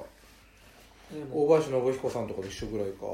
いやなんかでもその同時代性はなんかめっちゃ感じるんですよ。なんか戦前に生きてた人ってまあちょっとずつ少なくなってきたけどやっぱなんかあるらしい。うんなんかあれを体験してるからしなかでちょっと。うん世界に対する思いとかも違うと思うけど。例えばファッションの感じとかやっぱ80年代のこうキッチューな感じみたいなのはやっぱ大林信彦うん。もやっぱ梅津和夫も結構おしゃれじゃないですか。2人ともそうよね、うん。スタイリッシュで確かに。本人かっこよくもマフラー巻くみたいなのずっと続いてるっていう感じ。そうだしあと出てくる登場人物が着てる服装。みんなおしゃれだよね。おしゃれ。大林さんってすごいよねそこだから。小林信彦もそうだし梅津和夫もなんか原宿ん多分今のっていうよりやっぱその当時の原宿っぽいだから正直負けたのは子供の頃だけどアメリカ文化の憧れが一番強かった時代。うん。ジャズとか聴きまくって戦争終わったから。はいはいはい。で洋物見れるっていう。うん。だから小林さんなんか言ってたけどよくめちゃくちゃ映画見てうん。だからこういうのやりたいっていう夢はだからと竹光徹とかもそうだけどね。もうジャズ聴きまくりシャンソンとか聴こうってやっぱなったらしいよ子供ながら。うん。そういう人がやっぱすごいことになるよね。聴きまくったってことねあと映画の影響ってあるんでしょうね。映画もやっぱ強いみたいですよ。みんな。多分隠れて当時見れた人はあんまりいないと思うけど、今みたいにこうネットフリスとかないから あの映画館とか行かないと絶対見れなかったわけで、映画なんて。なんかそのやっぱジャンル映画的な思考、ねねケンペに殴られるで済まないからね見れ見てるバレたら。なんかどっちもすごいなんかダリオ・アルジェント的な同時代性って誰かあれじゃないですかはい。梅津和夫もなんか大林信彦も結構なんかダリオ・アルジェント味あるなと思って。まずそうだね。やっぱ大林はリアリティがないところがいいよね。あの絶対作ったよな。ちょっと赤い血が出てくるようなラジオアルジェントとか。大林はあれですけど特に梅津和夫はやっぱすごいダリオ・アルジェント味っていうかそこのジャンロ映画そうだね。周り。ほら、まあマリオ・バーバー、まあ、マリオ・バーバーはあのうん。大林信彦も影響を受けたっていうふうには言ってて、めちゃめちゃホラーでめちゃくちゃ音がてかあのダリオ・アルジェントとかサントラがめっちゃかっこいいよね。うん。あのゴブリンゴブリン。ゴブリンとかあのジャーマンプログレだからね。あの誰々が作ってる。音がかカンとかキャンとかもいたからな、なんかでなんかあの怖がってる人の顔の方が全然怖えよっていうのも、やっぱ梅津和夫とやっぱチャーロ周りすごい通じるんだなみたいな。そういうのも見たいですね。ああなんかいいですね。いい感じであの脱線されーる。ちょっとまあここからですと脱線していく感じで全然。でもこういうのがいいね。そうしましょうアフタートーク的な。うんそうなんですよあれ？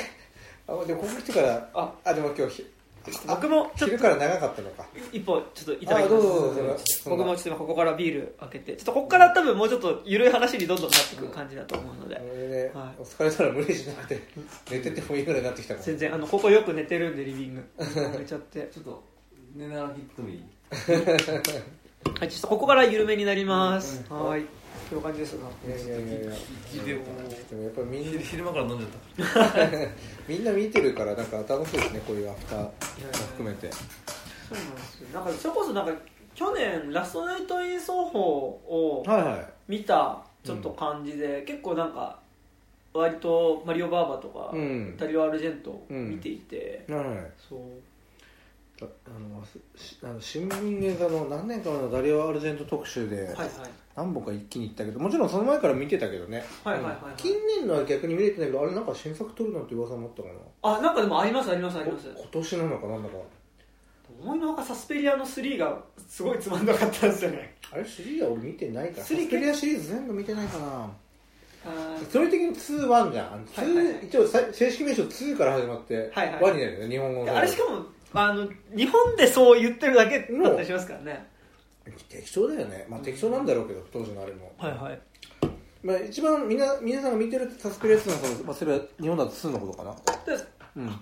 サスペリアの次はだからなんだっけ？本当はフェノミナですよねフェノミナインフェルノじゃなくて、あインフェルノかインフェルノかフェノミナかインフェルノか。インフェルノがそうですね、続編でで,、まあ、でサスペリア3っていうので、サスペリアテルザっていう名前であ、テルザ、2000年代に入ってからだよ。あですですです。でも結構ちゃんと CG 使っててなんかあのダリオ・アルジェントの CD 使っちゃうんだよな。ダリオ・アルジェント的ななんかやっぱちょっとこう作り物っぽい血とか、うん。なんかああいうのの良さがなんかなくなっちゃって そうあのそう安っぽいのが良かったんだけどね。音は本格的だけどあのセットがセットっていうか違う血のりが安い。70年代ぐらいの日本映画もそうだけど。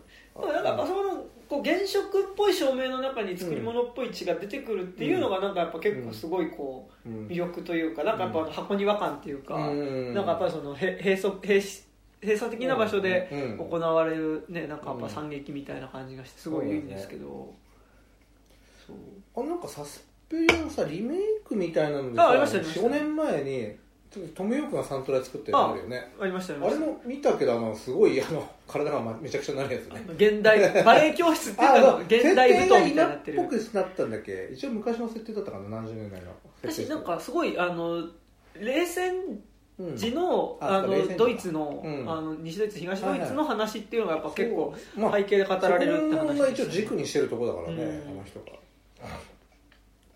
っていうのもありましたが息子か娘さんのどなんとかアルジェントで確か映画監督だとあ思うけど。へえ、確かね。なんかこのポッドキャストで前にも話したんですけど、なんか今年結構あなんかまあ今の話につなげるとやっぱ結構なんかその親子で映画監督多いなっていう中でうん結構やっぱブロうん。ブラントン・クローネンバーグ結構いいなっていう。あ確かに。ポデッサーがうん。めちゃくちゃ面白かったので、うん。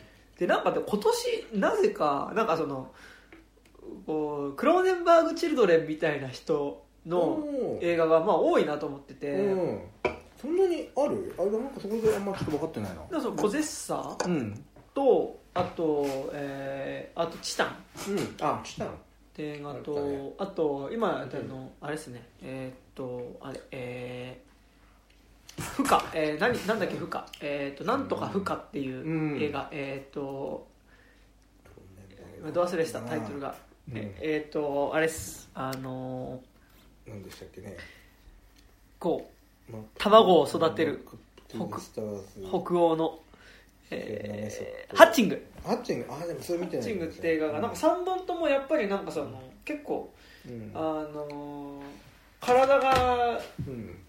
変形していくこととかおおなんかやっぱそのちょっとアニマトロニクス的な感じみたいなのとかなんかやっぱりそのこう肉体意志によって肉体自体がどんどん変わっていくうん。みたいなことを、うん。結構やっぱグロテスクでもありながら実はでもそれって割と普遍的なことを描いてるよねみたういなん。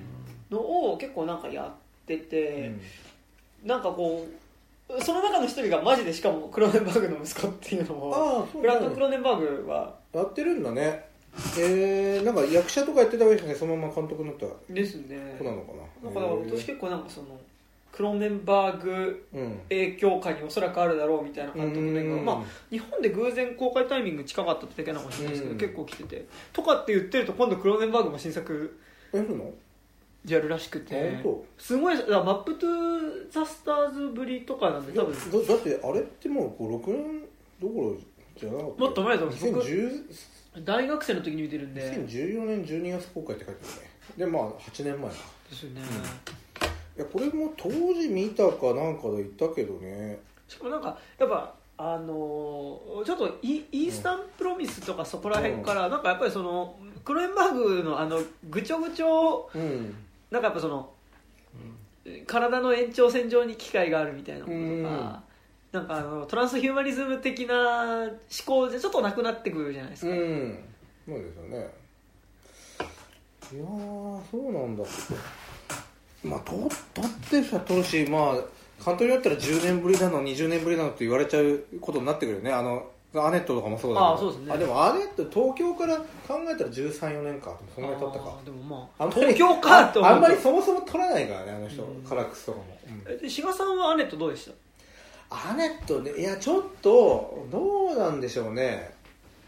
あのみなんかそミュージカル部映画としていやじゃあこの間ちょっと話したかもしれないけどやっぱスパ,、スパークスもね完全に理解してないところがあってその後スパークスブラザーズ見て、ちょっとふもう一回見たいとは思ったんだけど正直あのなんか本当に8割方ぐらいあのミュージカルだったんで、はいはいはい意外とね、はいはいあんまり下調べしなかっ言ったから。しなんかまあ間延びしてるところもああったな。はなんだ別に。だったらだ昔と比べるのも失礼な話かもしれないけどっていう感じ。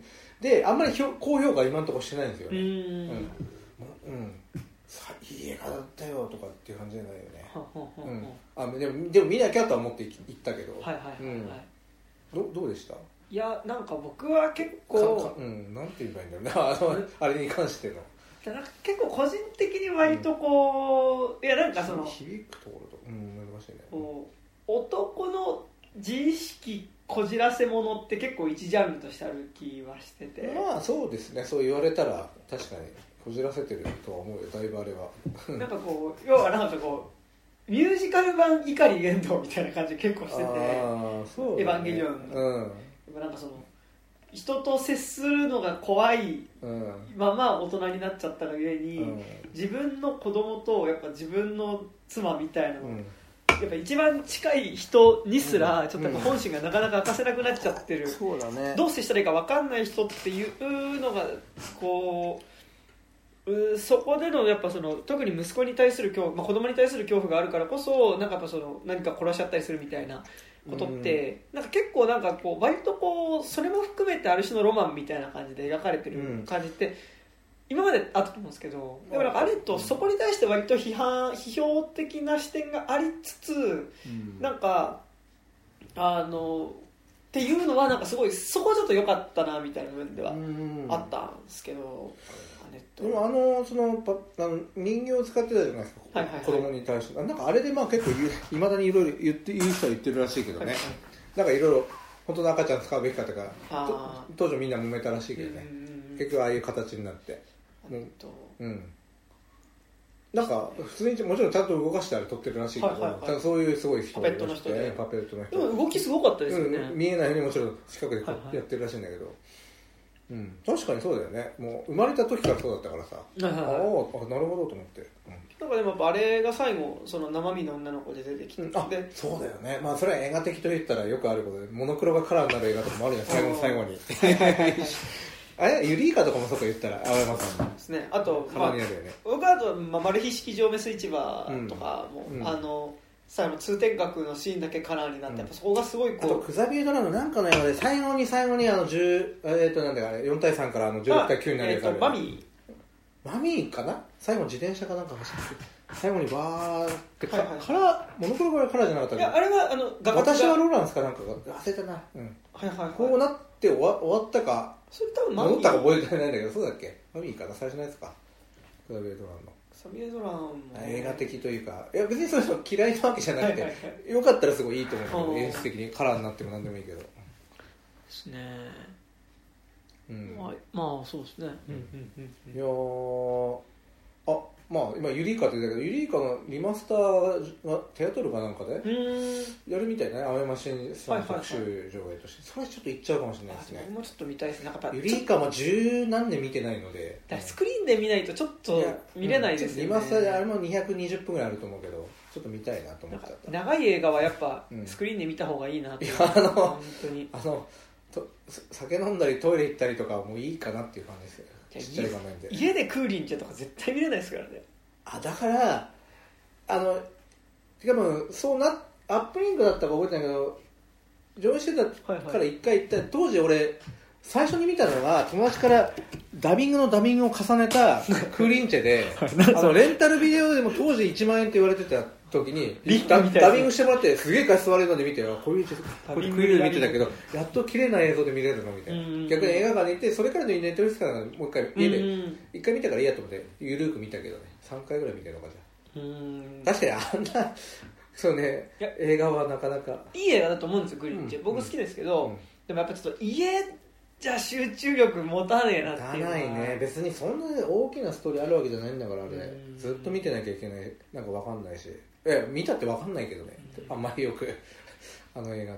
なんかその展開がてんこ盛りで3時間とかだったら別にもしかしたら家でも見、うん。なんかこれ間あのね。ザック・スナイダーが監督が編集したバージョンの「ジャスティスリーグえ？をそんなものがあるの？3時間ぐらいあるんですよ、うん。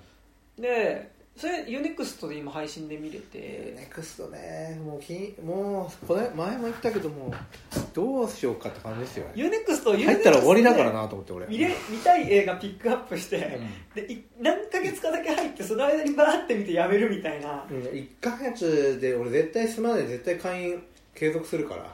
でも。1回入ったらある意味終わりだと思って。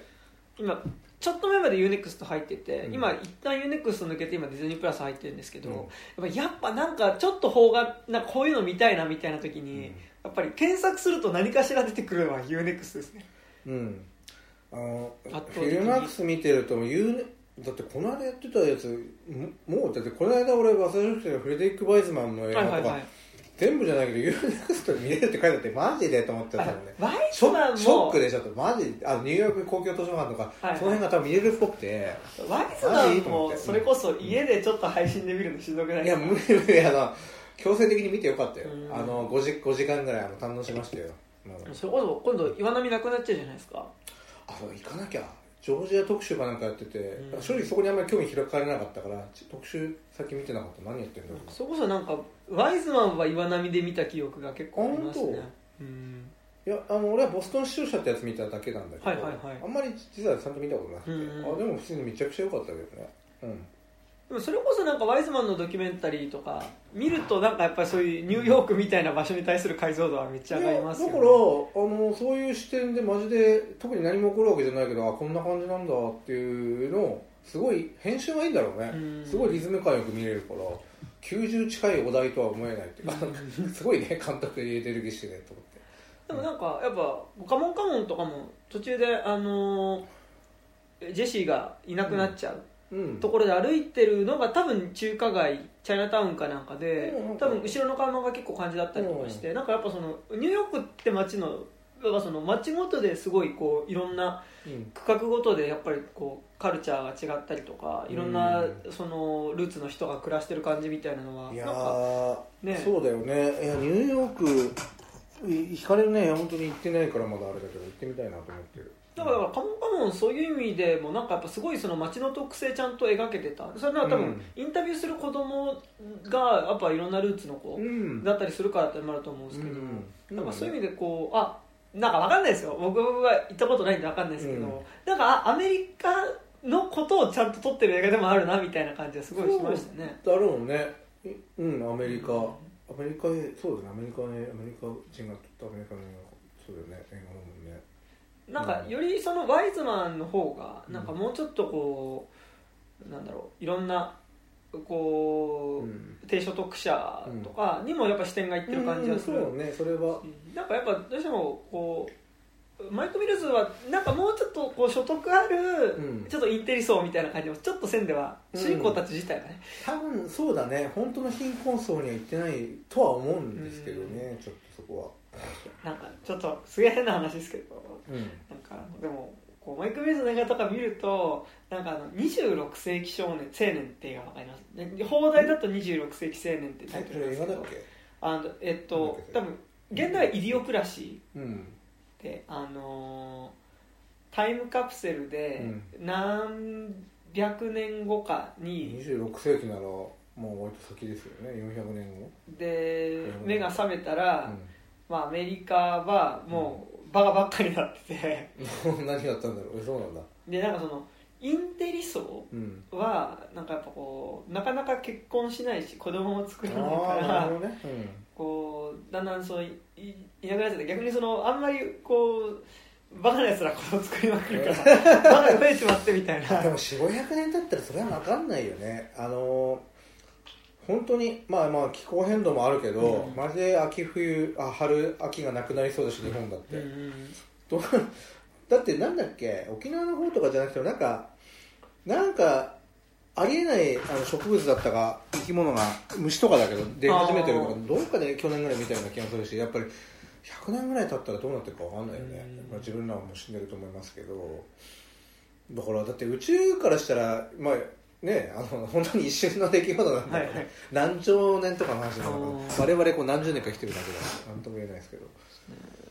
なんかでも。氷河期とかもあるしね恐竜がいたっていうのも事実だとしても、はいはいはい。すごいよね。こういう文明を一応作ってるわけでうん。旗から見たら、なんかでもそう結構どうなってんだ？結構カモンカモン見て、うん。なんかああなんかでもそういうまあそんな単純な話じゃないと思いますけどね。なんかでも、なんかこう割とこう本とか読んでたりすると、うん。それはそれなりに、まあ、その読むことが救いになることもあるけどやっぱりなんかこうある程度こう悩みすぎるみたいなこととかに対してやっぱりイデオクラシーとかのなんかある程度バカな方が、うん。なんかこう結構なんか楽みたいな。いや俺俺もそう20恥ずかしい話2 5 6の時にマジであのまあ引きこもりみたいになっちゃって、はいはい。あの当時24号ぐらいまで仕事とか、まあ、DJ とか音楽しまくって、反動で2年間から人に会いたくなくなって、あはいはい。まあ、彼女さんは当時いたんだけど彼女の家にこらわれ込んで本当に本だけ読んでたんだよ。本当にほぼ誰にも言わず映画もその時あんま見なかったかもしれないけどそういう時間もあったからけ 救いを求めてたのが結局別れることになり追い出されましたよ。そんな状態だったから。1年半ぐらい待ってたけど変わらないんだねみたいな。ああでも1年半待いやってくれた。いやすごいいい子なんですよ。あ今思えばね。すいませんと思ったけどだ情けない男だったんですけどでもずっと本読んでた。ねあっちゃんも音大の院生でずっとピアノ弾いててなんかですごかったよ。だから家にグランドピアノがあってピアノ俺ドビュッシーとか聴きながら本読んでて。なんかすごいあれですね。なんかね。マイク・ミルズっぽいですね。ちょっとおしゃれだよね。いやなんかあの言ったらですけどちょっとポポールみたいな志賀さんポールみたいな感じ確かにそうだね。贅沢な環境だよな。ピアノずっと生ピアノ弾きながら本読んでんだよ俺。だってその根地で。音大生部で。エコダですか？エコダあエあコダのうんサウだったけどまあその話はともかく。だからずっと俺本当にそれまであんまほ本当に村、まあ、例えば村上春樹とかのレベルでも全然本読んでなかったけど本当にすごい量読んでた。全部読んだし村上龍とか春樹とか。まあその他にもいろいろ読んだけど、本当にあそう文学に触れてもなかったんだなその二十何年間かその。間うん、ずっと音楽ばっか聴いてて映画も見てたけど。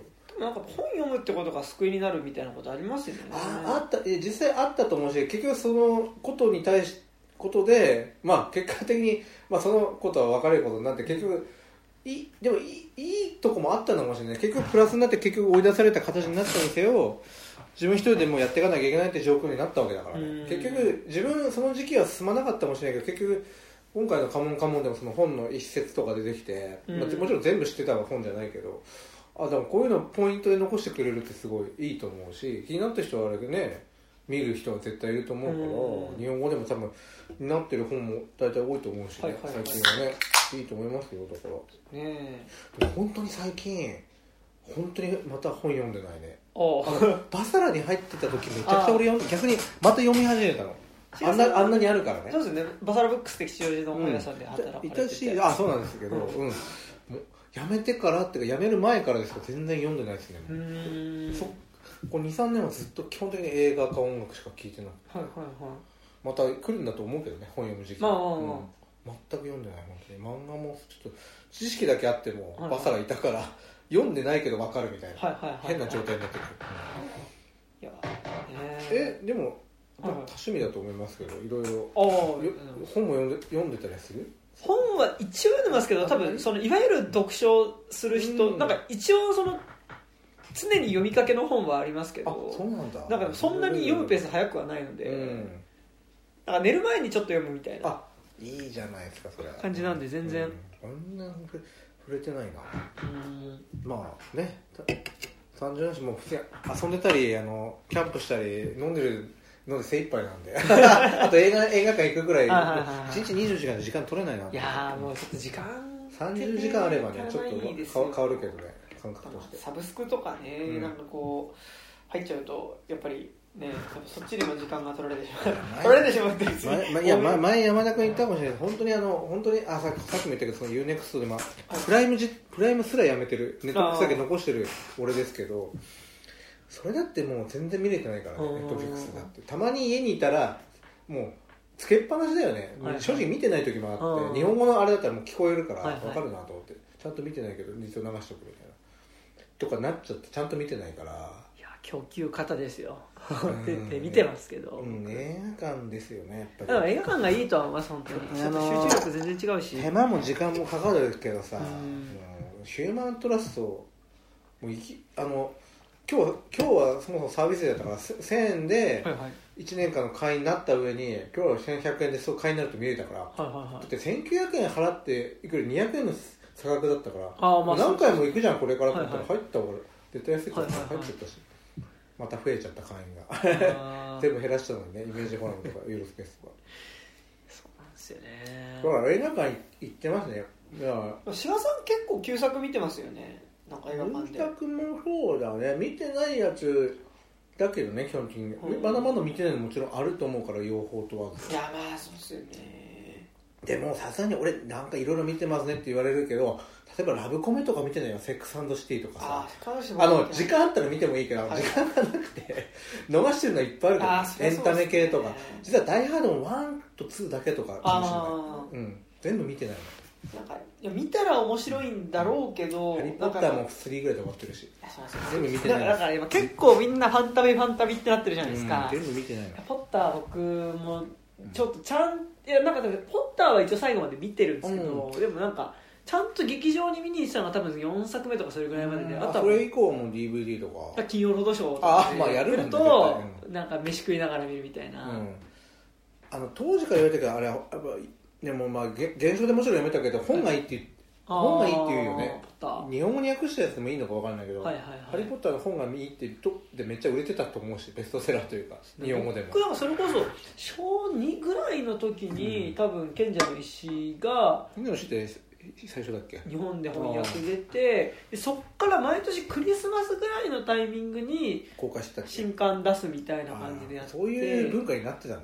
だから買ってもらいましたよ確か。あの、うん。3作目ぐらいまでうん。は、あの毎年クリスマスにポッター買ってもらうみたいな、うん。そうなんだね。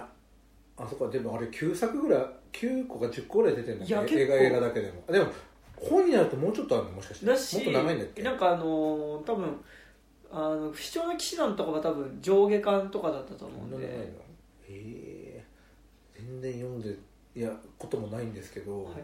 極端なこと言えばねだから全部見てないものが多いよね。うん「スター・ウォーズ」とか好きでだから一応全部見るけどぐらいは思ってるけどそんぐらいかなスター・ウォーズスター・ウォーズね。いや僕最近そのディズニープラス入った関係で。あ見れああれさディズニープラスだけで見るあのジョージに勧められたやつだね。ドラマ？あはいはいはい話それ見れそれ見たいんだけど見れないから。あ面白いですよ。ディズニープラスに入らないとさ。あのマンダロリアンとボーバフェット気になるよ。そうだね。ボボーバフェットーバヘッドの話だっけ、うん、あと今度5月からオビワン・ケノビえスピンオフというかオビワンの若い頃の話かな。いやあのあれですあのずっとあ隠居状態の頃。隠居状態の頃。ルークと出会うまでとかの話もしかして。どあそうそうそそうルールークを見守ってる。あ遠くから見てるんだよねあれ一応。と時のに そうなんだ。話？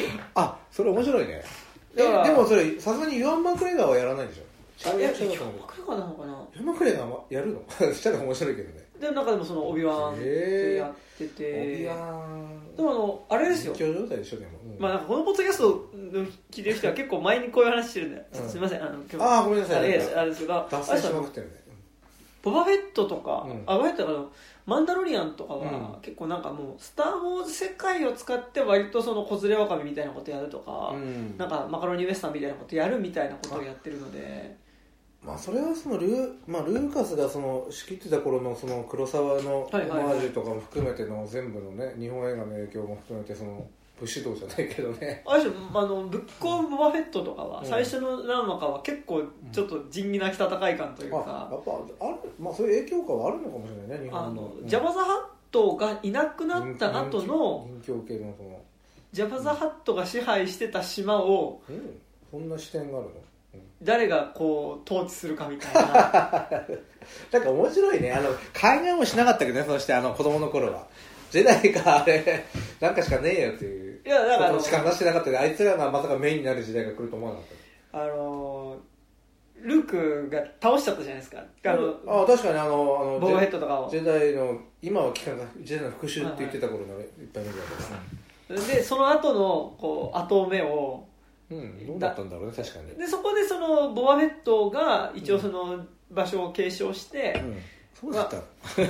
俺がこの新しい島を仕切るぞって言うんだけど、うん。そうするとボバフェットえっとジャバダハットの、うん。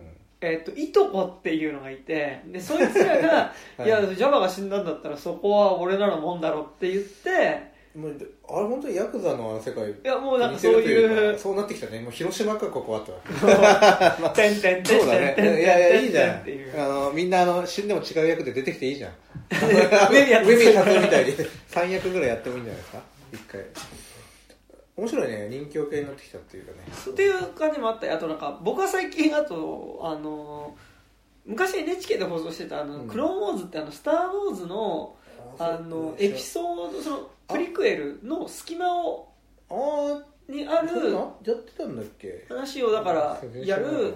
アニメシリーズあアニメなんだね。それは見てますね。なんかもうい1シーズン25話の全7シーズンなんでめちゃくちゃあるんですけど。長くないですかそれ？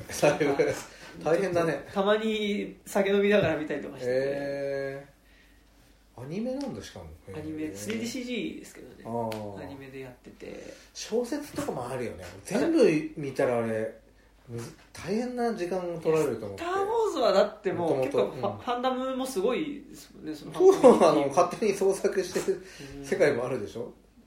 確かルなんだっけ？ルルークの双子とかじゃなかった設定だ。あじゃあじゃあハンソロと,、はいはいえー、とレイヤ姫の双子の兄弟がみたいな設定が主じゃなかったかな。なんか小説の舞台になはいはい。でもなんか逆にその「スター・ウォーズ」はそれこそこの間のあのエピソード7から9うん。とかもそうですしその今やってるあそこそうだよね。だからちょっと設定変えたにせよ、うん息子たち娘たちの時代になって。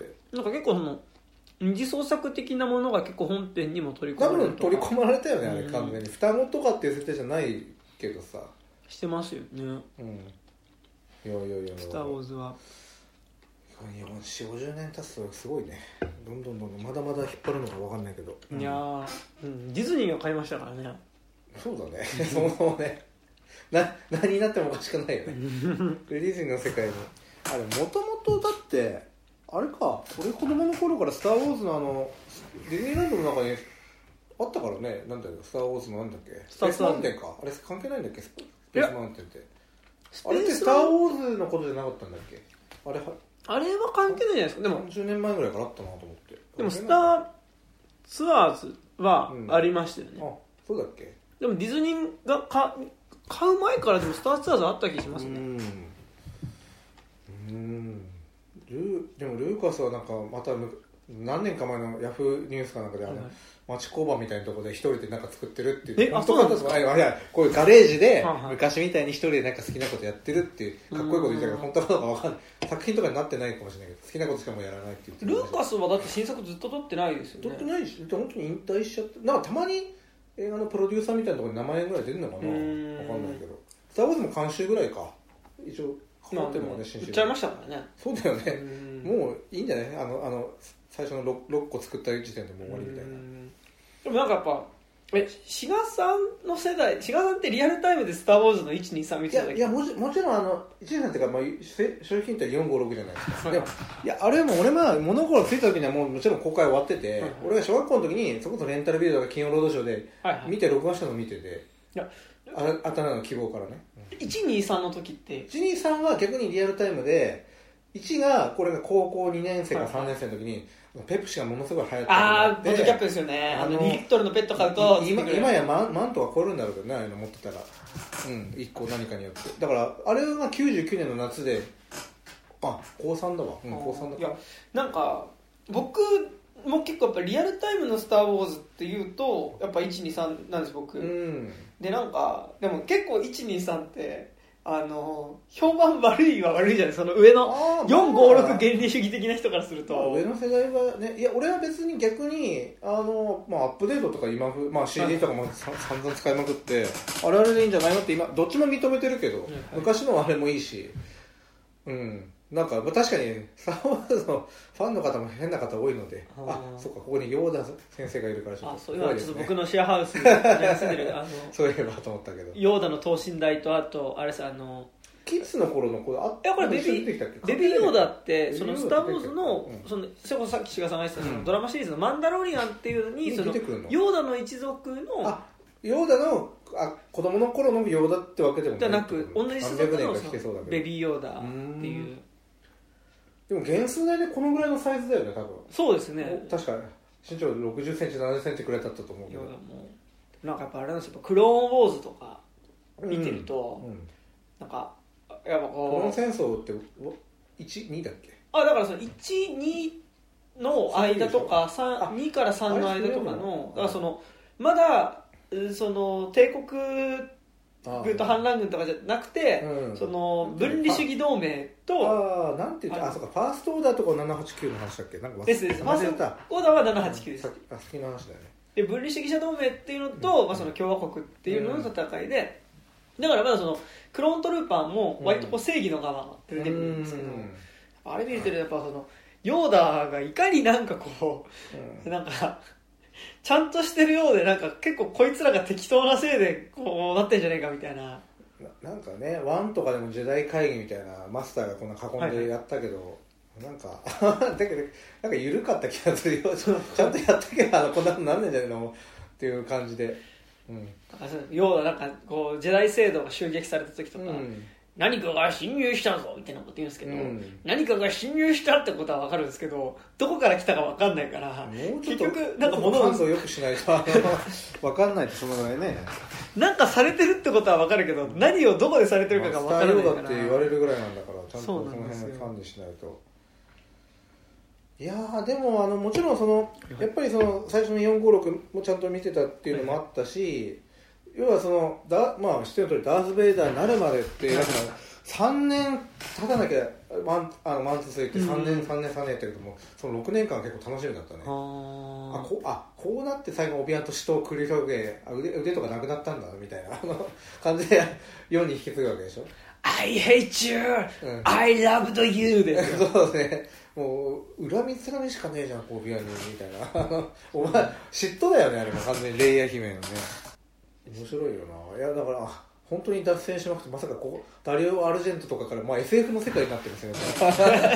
あのそう現実の話してたのねさっきまで。カモンカモンで。なんかいいことでいやいやいやいや。え今どんなに撮ったの？あ2時間ぐらいな。あでもまあこんなもんですかね、そしたら。こんなんだ、はいあの編集とかわかんないけどいやいやいや間延びしてすいませんあいえいえ小作さん寝ちゃった確かに。いいんじゃないですかこの BIAT があでもなんかなかなかちょっとねこここういう感じでが喋れる人がなかなかいないのであそうですか。いやでも俺も結構偏ってますからさっき言ったように。いやいやいや。エンタメ知らないし全部は。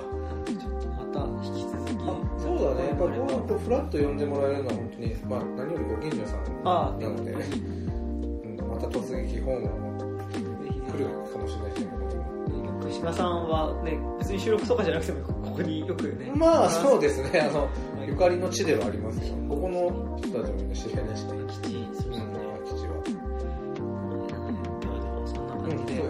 ありがとうございましたありがとうございます。小沢さんの代わりに。大阪寝ちゃいましたかける2ぐらい。ではい。ありがとうございました。ありがとうございました